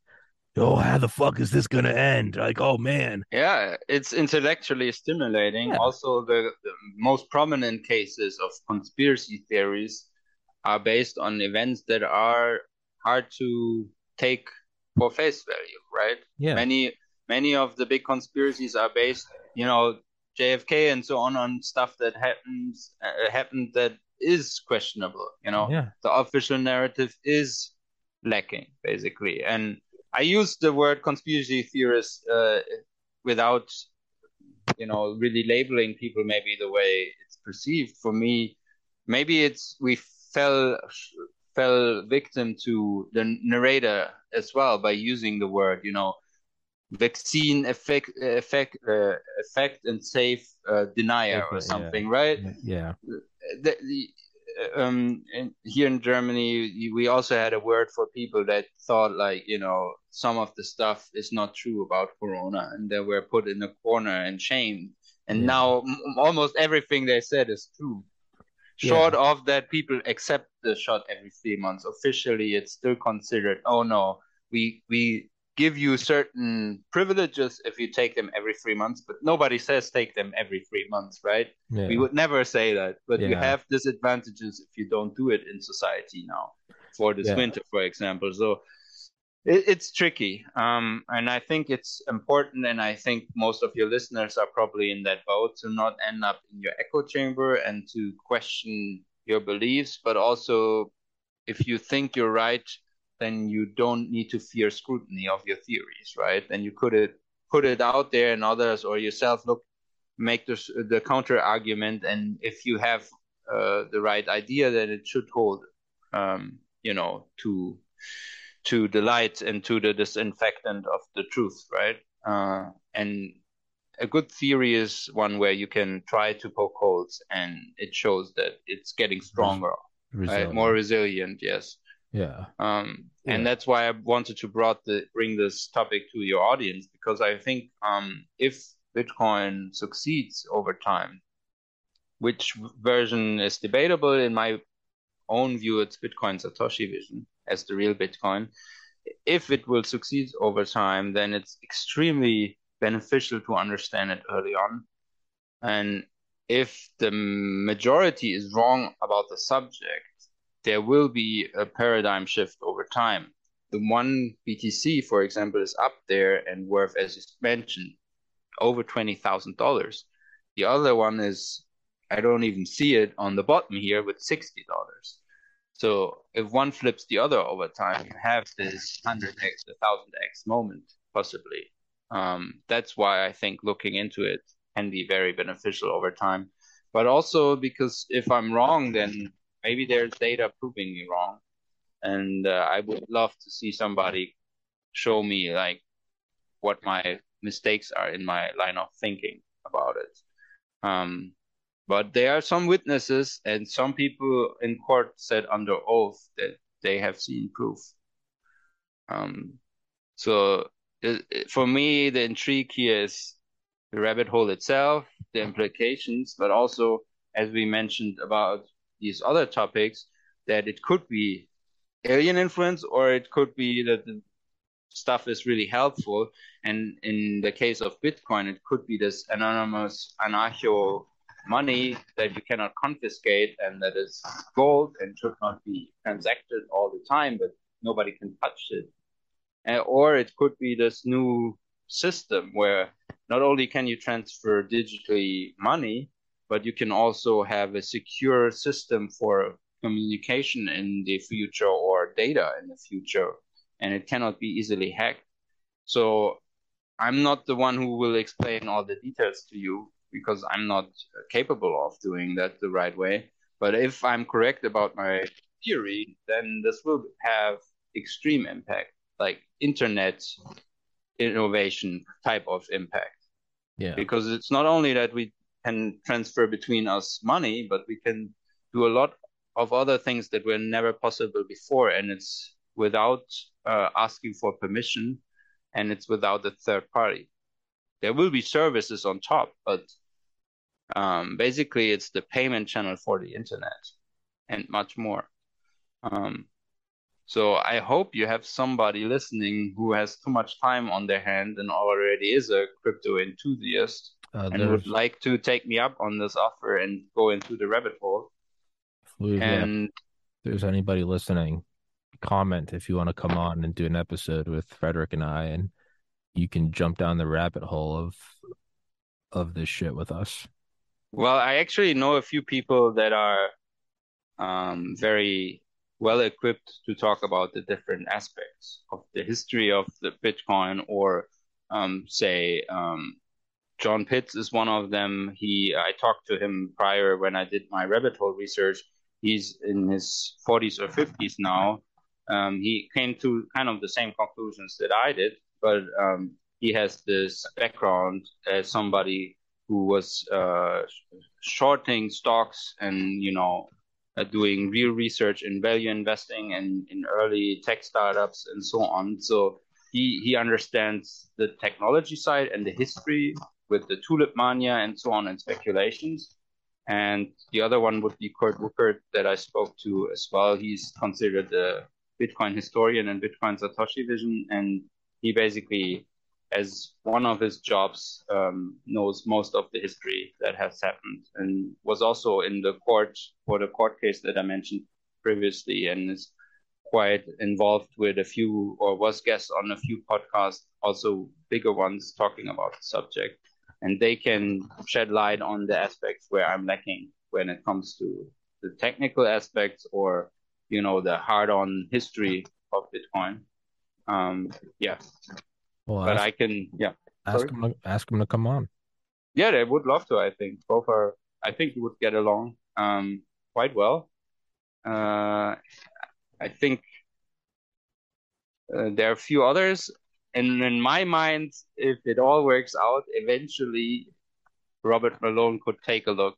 Because one of the reasons was that I thought that he got involved with the blockchain uh, space because he thought it's censorship resistant and because it offers this new paradigm of free speech in the future where we are all fearful of censorship basically right yeah. But if i'm correct then he's talking to the wrong crowd right? It's like um, basically he would be going to bed with the enemy sort of.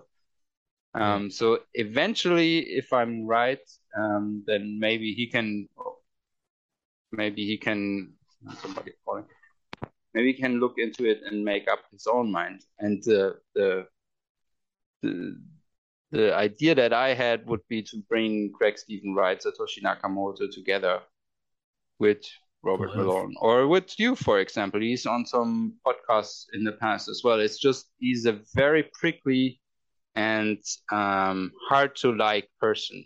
He, he- with his Asperger, it's hard, you know. But if I give you a few finger pointers, you would actually get along, I think. And it would be very insightful because if I'm right, you could ask the creator of Bitcoin about his invention Yeah, on need, your podcast. I need to get Satoshi to admit he's Satoshi on here. I need Uh, to he get, he will do that. So to- if he's lying, get- you have him here on on your podcast lying, and if he's right, you have the need get inventor of these Bitcoin I need to get on your these podcast. I need to get these fucking podcast numbers up. You know, on tw I think Rumble is starting to fucking censor me, which is really depressing because I thought they were, and I'll tell you why. I keep data points. I keep like 50 different data points every day, and I have since the day I started this podcast, December 12th, 2019. Um, but let's just look at daily, monthly. Let's look at raw views monthly on Rumble in 2022. January was huge because I had that episode with Malone and McCullough and Desmond. So that one was an outlier. It was 1.5 million. Oh wow! 1.5 million for that month. Now, all time on Rumble, I've had 3.1 million views. This year, so of the 3.1, this year I've had 2.6. So 2022 has been the kind of big year, right? Now, nice, good to now let's look at let's look at monthly views in 2022. So again, January doesn't really count because that was an anomaly. February was 166,000. Cool. March jumped up to 230. That was cool. April 173. Kind of falling back into what I thought it would be. Mm, May 172. Uh, June 156. July 148. All of which it kind of seems like they're all kind of coming back down from that January spike, mm, but they're all staying 140 to 170. And now August, we're more than halfway through. We're at 25,000. And I've had multiple people tell me that I'm no longer showing up in their favorites. I don't get they don't get email Hmm. notifications about me anymore. Daily, all of 2022, I've been averaging about about 5,000 views a day. And then starting on August 1st, it dropped to about 900. On a mm. immediately though, it didn't start slowly going down. It just August 1st, it just something happened.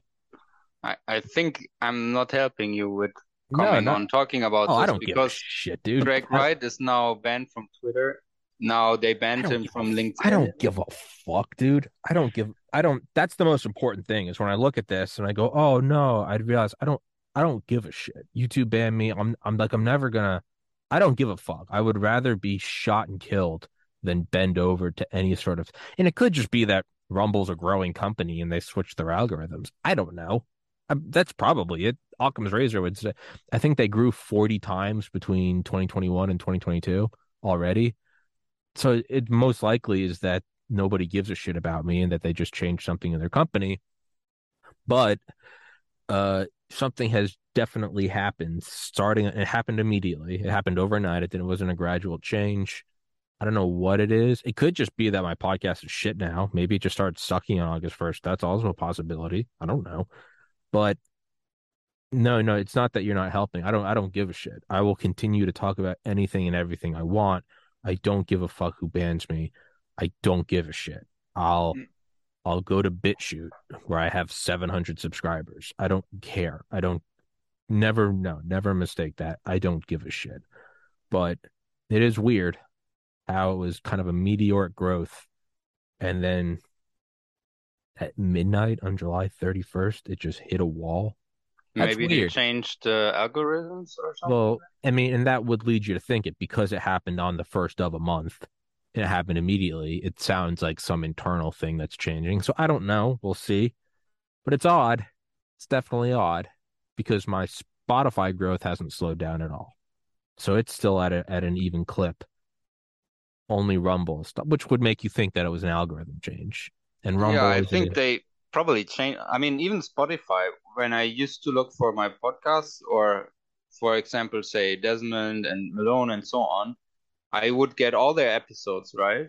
Mhm. Eh, But it was never the newest first. It was all, all over the place. So you had to look, uh, even Yeah. whether it's on desktop or mobile. So it, it was not helpful, the Yeah. discovery of podcasts, right? Now I get offered only a few and I cannot even enlarge the list anymore. Yeah. Plus, the first thing I get, and it comes down like this, is like COVID misinformation. Oh yeah. right? Yeah, like, yeah, yeah. I It's- cannot click on the podcast without getting, you know, Well, and the that's a, narration that I'm listening to bullshit. Basically. well, that's another that's another uh, symptom that Spotify is is is starting to die, and I could be completely wrong. Somebody come back and comment on this in a year or two. Tuesday, August sixteenth, twenty twenty two. But that's exactly how YouTube started.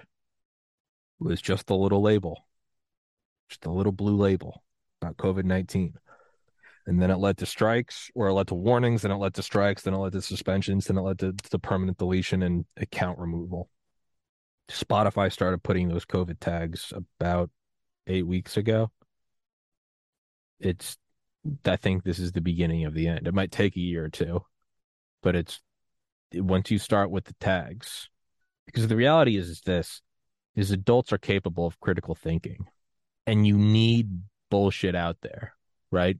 You have to have it out there because that's what allows us to think critically. You can't have daddy government. Well, one, because it's power corrupts. Doesn't matter when it is, now or 10,000 years ago, power corrupts. And if you have the ability to say what is and what isn't misinformation, you are eventually going to use that to your own. To, to to means to your own end, be that politically or financially, but you have to have bullshit out there for us to think critically. You couldn't have, you didn't have labels on things that said, no, no, so fact checkers have said that the world is flat. Well, you did have that, and look how we look back at that. It's archaic that the Catholic Church burned people at the stake for that. You have to have bullshit out there. You have to, on one hand, say, um, you have to say that, uh, I don't know, QAnon is real and that, uh, the elites of the world are satanic pedophiles. And on the other hand, you have to say, no, it really is the World Economic Forum is out there for the best of our intentions. And on the other hand, you also have to say that no, well, it's an alien. Their aliens invaded us in 1947 and software's taken over the planet. You have to have it all out there because humans discern what is real and what is not. That's the point of like a test. You you you study a course and then you have a multiple question test. And they give you answers that aren't clearly bullshit. They give you answers that might be real. And you have to use your own deduction skills to learn and chip away at it and find the diamond core that is the truth. You cannot start to label things misinformation because that what that does is for a lot of people, they just go, part of their brain just turns off. I don't need to think about that. They have told me that it's misinformation. Well, that's.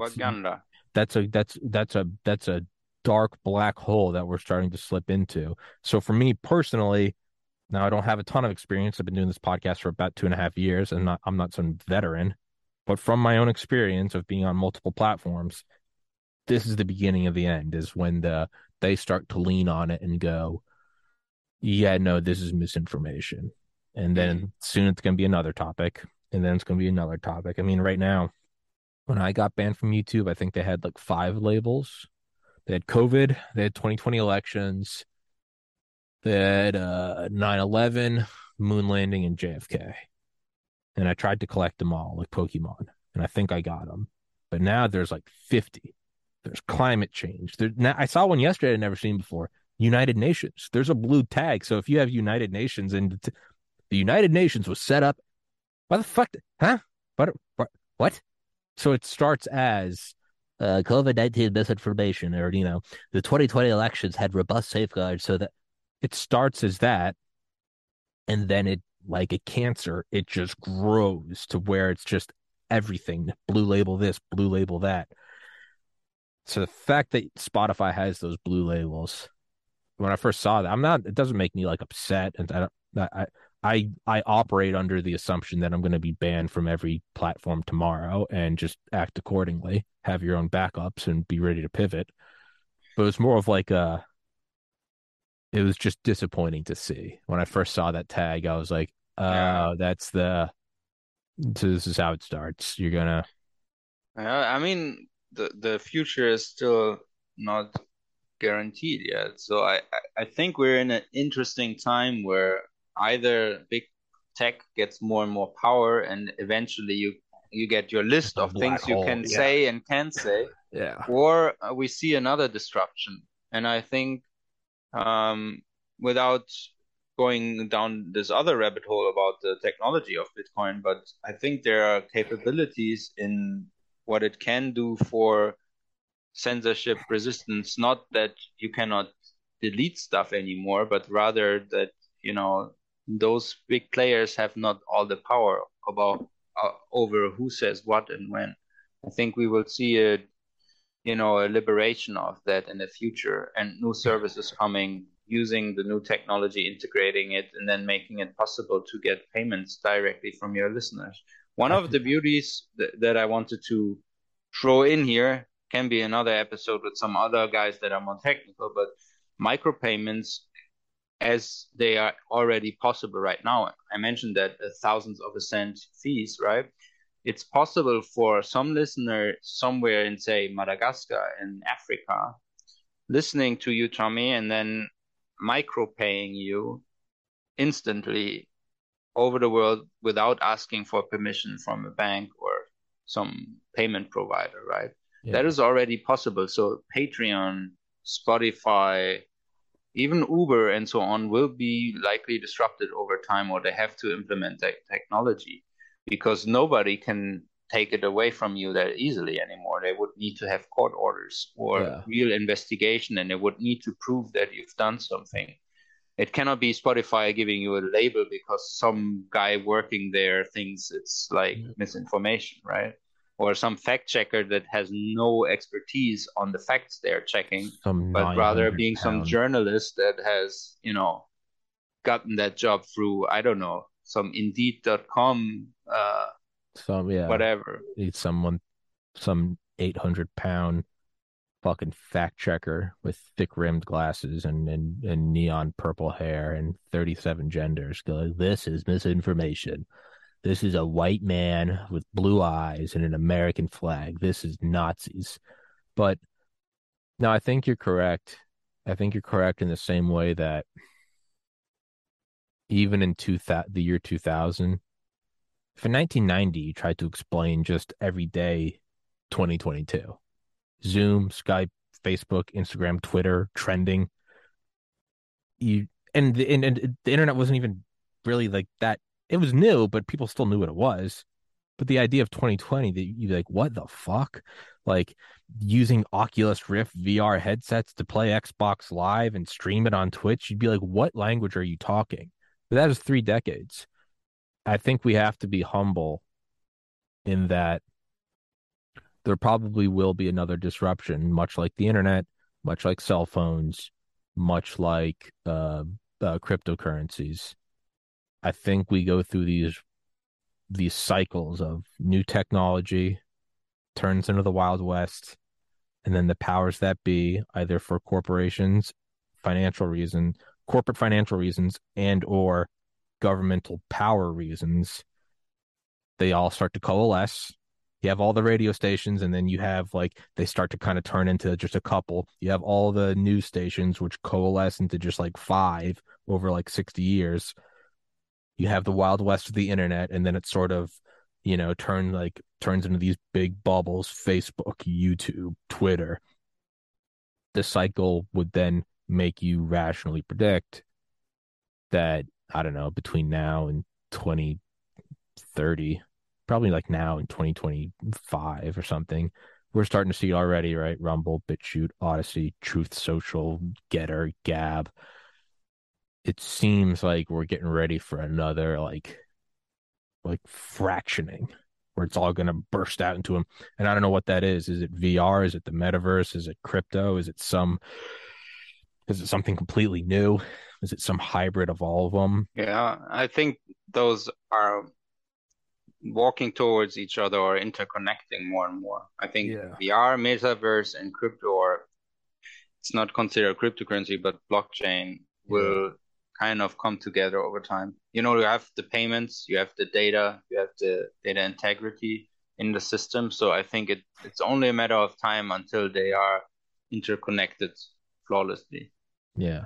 Um, and as you mentioned, it's only 10, 20, 30, 50 years. Uh, so it will come much quicker than we think in some ways and much slower in others. I think what I learned through my life is that technology change can happen rather quickly, but society change is what takes the time. And that's why, whether I'm right or wrong about this episode's uh, and the inventor of Bitcoin, um, it will take time until this new paradigm shift will get into the society. A good example of that is the internet, where some of us used it in I know I was young in my 90s and 2000s. I, I was one of the only people in my class, for example, who used the internet. And now you're, I was looked down upon a bit for using the internet, or people were like, why is this kid doing this?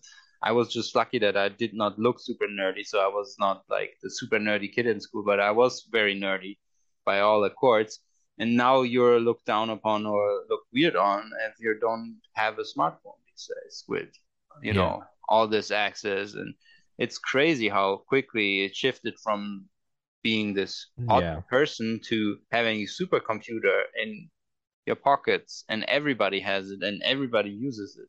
So I think 10 years from now, if I'm right, we will see a complete paradigm shift on how payments are done and all the good stuff that comes with it, like the IoT devices, the interconnectedness, the the possibility to track all kinds of things on blockchains, time stamped, uh, immutable over time, and being transparent. So it, uh, it will be a very interesting future, um, and I will be interested to see if I was right or wrong. Um, and because I was here, I can say on whatever day it is, the August 16th, 2020. Yes.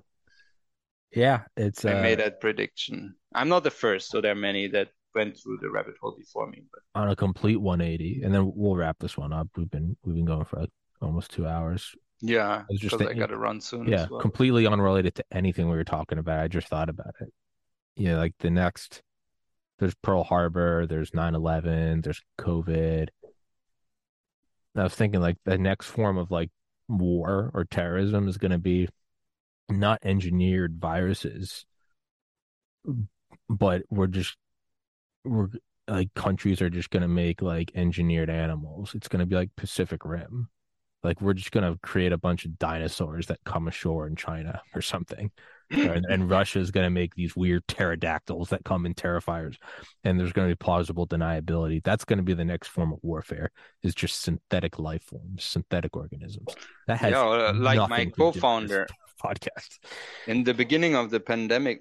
My co-founder um, and I were talking, and my ex-co-founder, and I I told him the theory of the nanobot stuff, and you know that that, and he said, well, now with all this gene manipulating and CRISPR and whatnot, uh, you could also engineer a virus that would only inf- kill a certain, you know, strain of DNA in, in certain people, for example. well, so you could give the virus somebody in China, and it would go over all of the world, and in the end, you could target the presidential family of I don't know what. Yeah. You know what I'm saying? Is yeah. Like well, the future will be very, very interesting when it comes to that and scary. Because well, you could kill certain ethnics. We've targeted. Come, we've come full circle because I think that was a plan that started under the Nazis was could you attack yes. a, se- a sequence of just, you know, Jews. But that was their idea. It's like have a virus that takes over the world and just kills, I don't know, Koreans. That's yeah. It would be interesting to see the COVID data, and then it comes out five years later than it was man. I think targeted gonna, to. Uh, I think we're gonna see some. If it's not a worldwide like sterilization program or population reduction program, not through outright killing, but just through like sterilization yes. and birth rate dropping. If it's not that, I think we're gonna see like one country their birth rates are going to be like fine or something. It's going to be they have like superhumans and everybody else yeah. has these ill. Not even that. It's just going to be like general like healthcare costs are going to be up in nine out of ten countries, and then like one country is going to be. And man, it's probably going to. I think we all think it's China, and then it's, going to turn out to be America. I think Yeah, it turns out it's Canada and Trudeau like never masterminded the never sleep on Canada, man. I I honestly think in the end it's going to come out to be United States. I I really do think. I think we released it in Wuhan. Yeah, I- yeah, but I think uh, what what what the pandemic taught me is like that stuff is really going on that we don't know for sure, but we can find glimpses here and there, pieces here and there, like as you mentioned, you know, Uh, the, the the laboratories and so Yeah. on. So you, you, people were capable of piecing some of it together, and I think in the end, it's not going to be nation states. If it's going to be special interests, whether it's like the super powerful or it's some agencies in the background, but somebody came up with a plan on either how to capitalize on the situation or to manufacture the situation. One of those things. Or maybe opportunists, you know. Or it was- came, it happened, it was an accident, and let's make bank or let's take influence or or it was Satoshi, or he released COVID. Well, he probably did not release COVID, but he could be more entwined with agencies than I would like to know, but uh, or not like to know, but would like to Yeah. see, because if if it is what it is, what I believe it is, it's a very powerful innovation, and if it's in the hands of say somebody who's tracing and surveilling their own population, then you have to question their morals and ambitions, you know. Yeah, yeah, And the credit score system that we fear from uh, China could be with programmable money in your pocket. And then it's like, oh, you're one of those misinformation Yeah, spreading flag. guys. your money Sorry, don't work. Your You money don't, have work no more. Yeah, Yeah, it could be that. tainted forever. I don't know, but uh, hey, Fredrik, let's wrap this one up. And, Yes. Um, I'll uh, I messaged you on WhatsApp last night. I don't think it was delivered. I don't think my Uh, message. I saw delivered. something. Oh, okay, No, Sorry, I. Wasn't. Well, responsive last I'll- couple days, I'll uh, but I saw email and WhatsApp. Yeah. here. I'll text you right now. Let's uh, let's schedule another one just to shoot the shit. Yeah, and um, maybe in between, I could give you contact to one of those guys I mentioned because they can Please do. shed some light um, in a fun and entertaining way, and you can probably ask questions and get good answers compared to what I was able to deliver. Um, but I, I think from my perspective, if this is such a paradigm shift in technology over time, then it's interesting if you could, you know, talk to people early on and be part of it. Um, the only issue is, and that's what I wanted to end with, is that Satoshi Vision BSV is a rabbit hole that will not give you fruits of labor in terms of your crypto going up, because it hasn't so far, or your viewership going dramatically up because it's an unpopular topic. But for the f- conspiracy theorist, aka intellectually curious truth seeker, those people might appreciate such a nugget because if you start and you go down the rabbit hole, it's better than most of the good thrillers or uh, novels that I've seen and read. To me, this was uh, extremely interesting because it had such a possible influence on the world in the future. Well, if you're coming to this podcast for investing advice, you get what you Don't. deserve. and if you come into this podcast advice to learn about uh, how to grow subscribership, don't do that either because I don't have it figured out. So if you're coming here for anything but moderate entertainment and creative thinking, God bless. But I mean, you're fucking, you're trying to get blood from a rock. It ain't there. Yeah, but I mean, it, it's it's interesting that you had already all these very knowledgeable and good people on your podcast. I mean, We need to Um, start a you have- conspiracy about me. We need to start a conspiracy about how the conspiracy is like, how does this Tommy How does he get these from his basement is How getting he- access? Oh no, that I people. I would love to foment that. I would love to start a conspiracy about me. You know, maybe leak some fake documents about like CIA. Some Irish background. Yeah. Is there an Irish agency? Am I? Am I working with the IRA through the CIA? Am I getting dark money from the NSA and the Chicoms? Like, who is pushing me? Am I a psyop? China. Yeah. What what am I? Am I am I am I fucking KGB? Am I tied to Zelensky? Like, what am I? Am I part of YouTube? Am I was I? Am I a fucking co-founder of Rumble and I'm meant to draw? I don't know. Am I Joe Rogan's son? Like, I think we need to start a conspiracy about me. You're a Chinese sleeper cell. Yeah, it, it, I'm so fucking deep, triple, quadruple agent. I don't even know who I work for. But we need to do something because uh, it's not growing fast enough. So, you know, if conventional interviews aren't working, then the next will be to start uh, deep, deep conspiracies about me being an intelligence asset. Maybe, maybe Chinese, maybe CIA. Yeah, I mean, maybe that's for another podcast, but we could brainstorm as to why why it has not picked up the way you wanted to. But then again, if you think clearly and honestly about it, there's so many podcasts these days. It's not like 10 years ago. Well, And then conspiracy is a subset kind of of topics. well, And then usually, sorry, uh, but usually you don't have large audience for these niche topics, right?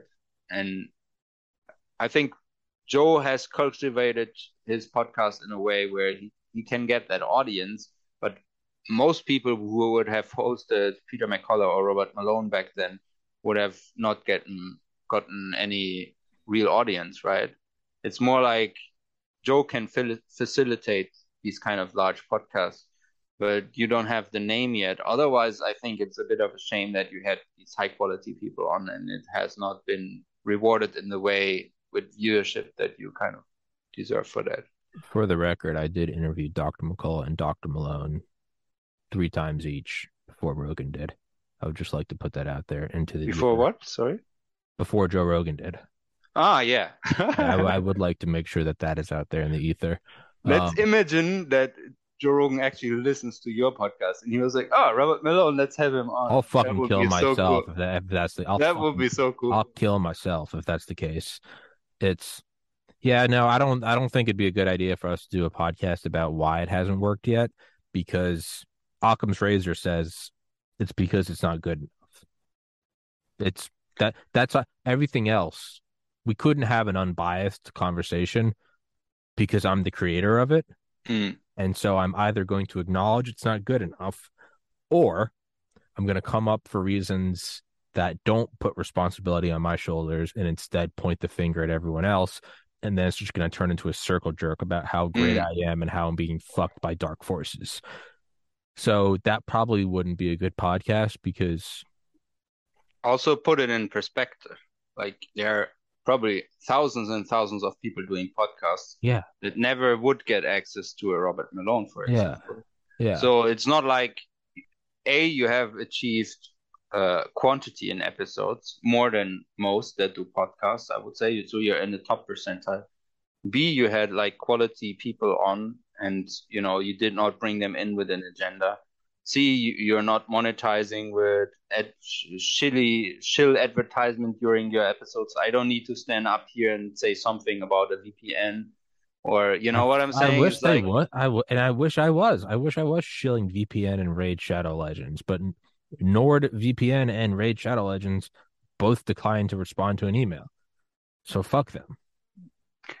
I think if you stick around, maybe hopefully not 2000 episodes, but earlier, but in general, I think if you keep going with the mindset of trying to improve, trying to become better, not blaming others all the time, but trying to like blame you first, try to Mhm. improve, and then because that's in your power. If you blame others, usually it's not in your power, so it's not very constructive And, it, and would- maybe find ways to harness feedback from people you trust in how to improve and maybe take a page here and there from people that are more successful but then also success is not this linear process usually it's like slow slow slow and then it's like taking up like this so Yeah. it takes time but Yeah. also or do it this way yeah, uh, it's mirroring Yeah. here. Anyway, you get the point. So Yeah. I think you might be unsuccessful until you're successful, and it might come Uh, like this.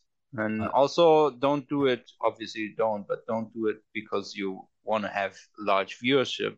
but rather because you want to pursue truth Oh, and oh, curiosity, well, and that's what you're already doing. So Well, if that- you make money on top, it would be wonderful, but it needs to be good without making money. well, you have already. to love you have to love it for what it is, and I do. I want the viewership and I want money for basic human needs. Where I'm like, I just want to make sure that I'm like, I have I have an apartment. It's not like I want to fucking. ma- I just want to make sure that this is a viable company. Like that's just the reality. I want to make sure I can fucking put food on my table.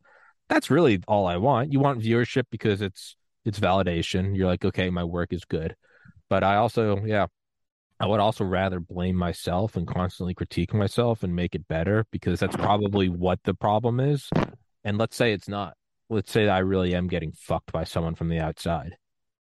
It can't hurt to keep critiquing myself and make it better because then it's just going to get even better. So there's really no value in pointing a finger at anyone other than myself. It's just they're Yeah, but be kind to yourself well, sure, yeah. Don't don't beat work. yourself up. Don't drive yourself mad. That's true. But um, Also, you could start a series where you uh, interview more podcast hosts that have started to become successful and ask them and then what made them successful. to have Kind of, yeah, that could also work. But in general, like get feedback from people that are further down the road with success Yeah. uh, on their podcasting career, and then also it could help your listeners um, for this kind of like, oh, I want to get into podcasting. I understand now how. The guest of Tommy did it, so I can maybe you know learn something there. You know what? My favorite comedian, my favorite podcaster, Tim Dillon. I think he's the funniest guy alive.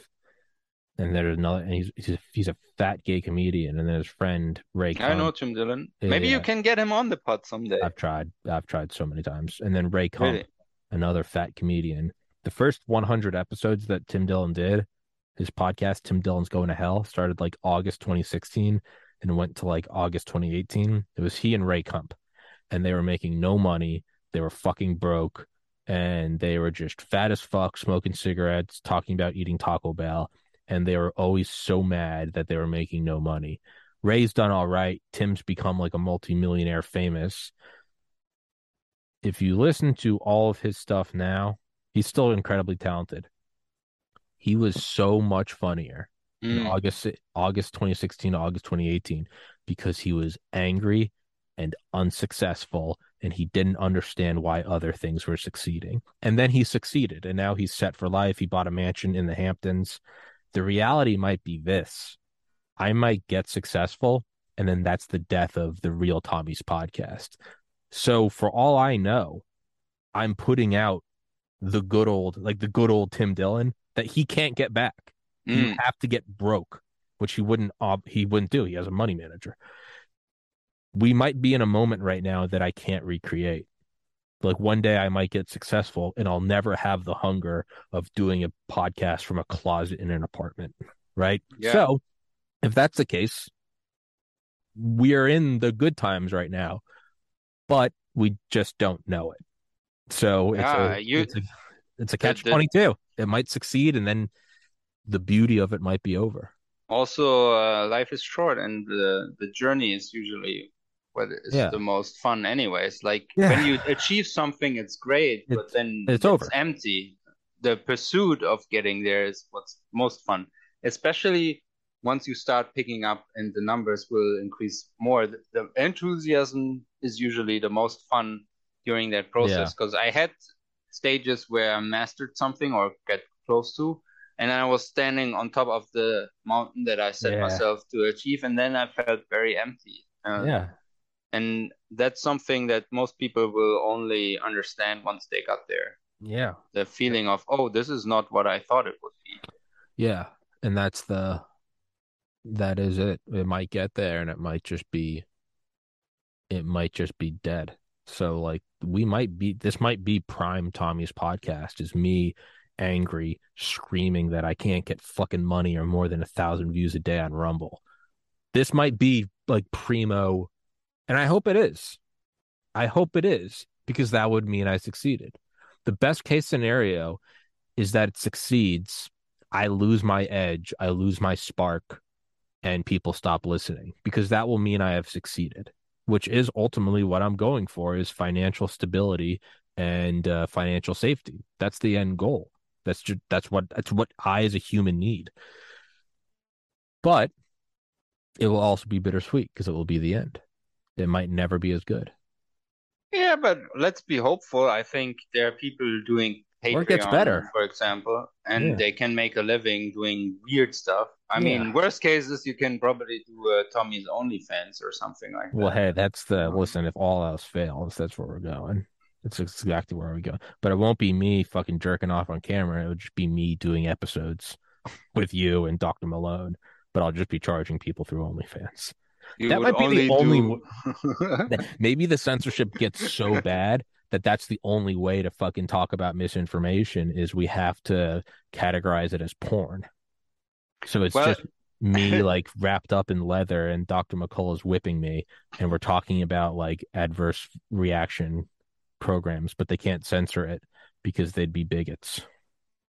and you would flash a genital subliminally uh, every few seconds. Yeah. would keep being No. interested without understanding why. Yeah, yeah. Well, no, no, no. I would just fall and be naked. I'd, I'd, ha- I'd be, I'd have like a butt plug. I'd be wearing a mask, and I'd be, people would just be whipping me with shit and whatever you, whatever your fancy is. But we'd be talking about like conflicts of interest between like Pfizer and CNN and election fraud and war and I think that would work on Twitch, to be honest. If I'll- if you would put more effort into the uh, production quality, because- honestly, yeah, yeah. If it was me, if it was me, yeah.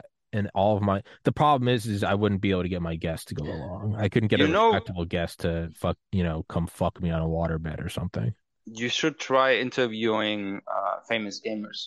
I think that would be on Twitch live streams. That that would be a successful. I got banned from I got banned from Twitch in summer 2020.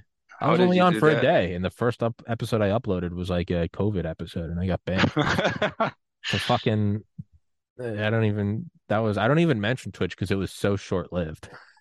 I think maybe even. Twitch, but in general, in five years, I think there will be a competitor that offers a solution that will make your life much easier when it comes to this I- I intersection it- of Patreon payment subscription model for podcasters because I think there's enough room for a better solution than what we have right now. All these platforms censorshipping you, that's that's not the future. I ultimately think it will work. I wouldn't keep doing it if I didn't think it was going to work. But right now, I just don't know how. So there's nothing to do Uh, but keep working and Watch watch uh, Steve Jobs uh, connecting the dots speech. Uh, yeah, oh, yeah, yeah, no, yeah. again. His his, his uh, In speech. those moments, th- this gives good guidance because you cannot I know. I, understand I've watched that. yet. I've, I've watched that. I watched that speech before I even started the podcast. I've I've watched that so many times. Yeah, The- in hindsight, the things that seem unrelated, yeah, sneaking in a class, calligraphy, fonts, it all ends up falling in perfect line. But all you can do Yeah. is follow your gut. I think it will be true for you with the podcast as well because you got in contact with so many people now with so many episodes. I think eventually something will come out of it that will shape the future way your life goes in some way or another. Could be your future girlfriend, could be some business opportunities that arise from a guest, or it could be that you find certain passions from subjects that you were not aware of and that becomes your career or something like that. So I Or- think you should enjoy the journey more so than worry about the future. Yeah. Yeah. In worst case, you get a job and you do it as a hobby. And Yeah. I think that is the worst case, and it's not. It's It's what not bad at all. ninety nine point nine percent of everybody else has to do. So it, it's not bad at all. Worst case Yeah. scenario isn't bad at all. The reality is, I'm healthy. I'm, I'm, I have, I have health care. I have food. I have shelter. I have water. For the moment, America is not under attack. Life's pretty good. Life's not pretty good. Life's incredible. that is a good way to end today. Yeah, yeah. Or the Go aliens down the conspiracy holes, but find a way out into Yeah. the light again. Yeah, after. or the aliens are coming and they're just gonna fucking dissolve our DNA into goo and then just harvest our fucking souls for energy. You know, that's that might happen too.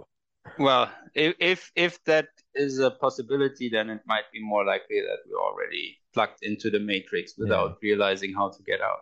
Right. Maybe the aliens come. Maybe that that is how I'll get the podcast growth is I'll have the first alien interview. Uh, who's most likely to be a human alien?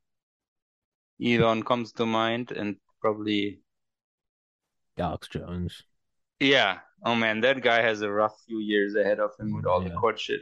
Yeah, yeah. Alex Jones. Anyhow, let's Yeah. schedule the next let's, one let's, yeah, yeah. I text, I text and wrap it up. Yeah, I'll text. I, I, I, text, I message you on WhatsApp, and uh, yeah, good talk. Stay positive, everybody. Maybe COVID's a bioweapon. Maybe it's aliens. Maybe you're a sleeper cell Maybe from I'm China. cell and I don't even know it. Maybe Fredrik's my handler. We don't even fucking know this. That's the reality. The rabbit hole goes so deep. It's a goddamn wormhole. But um, Fredrik, good talk. I will see you soon. I'll email you the episode when it's up. Everybody else out there, thank you for listening. Take care.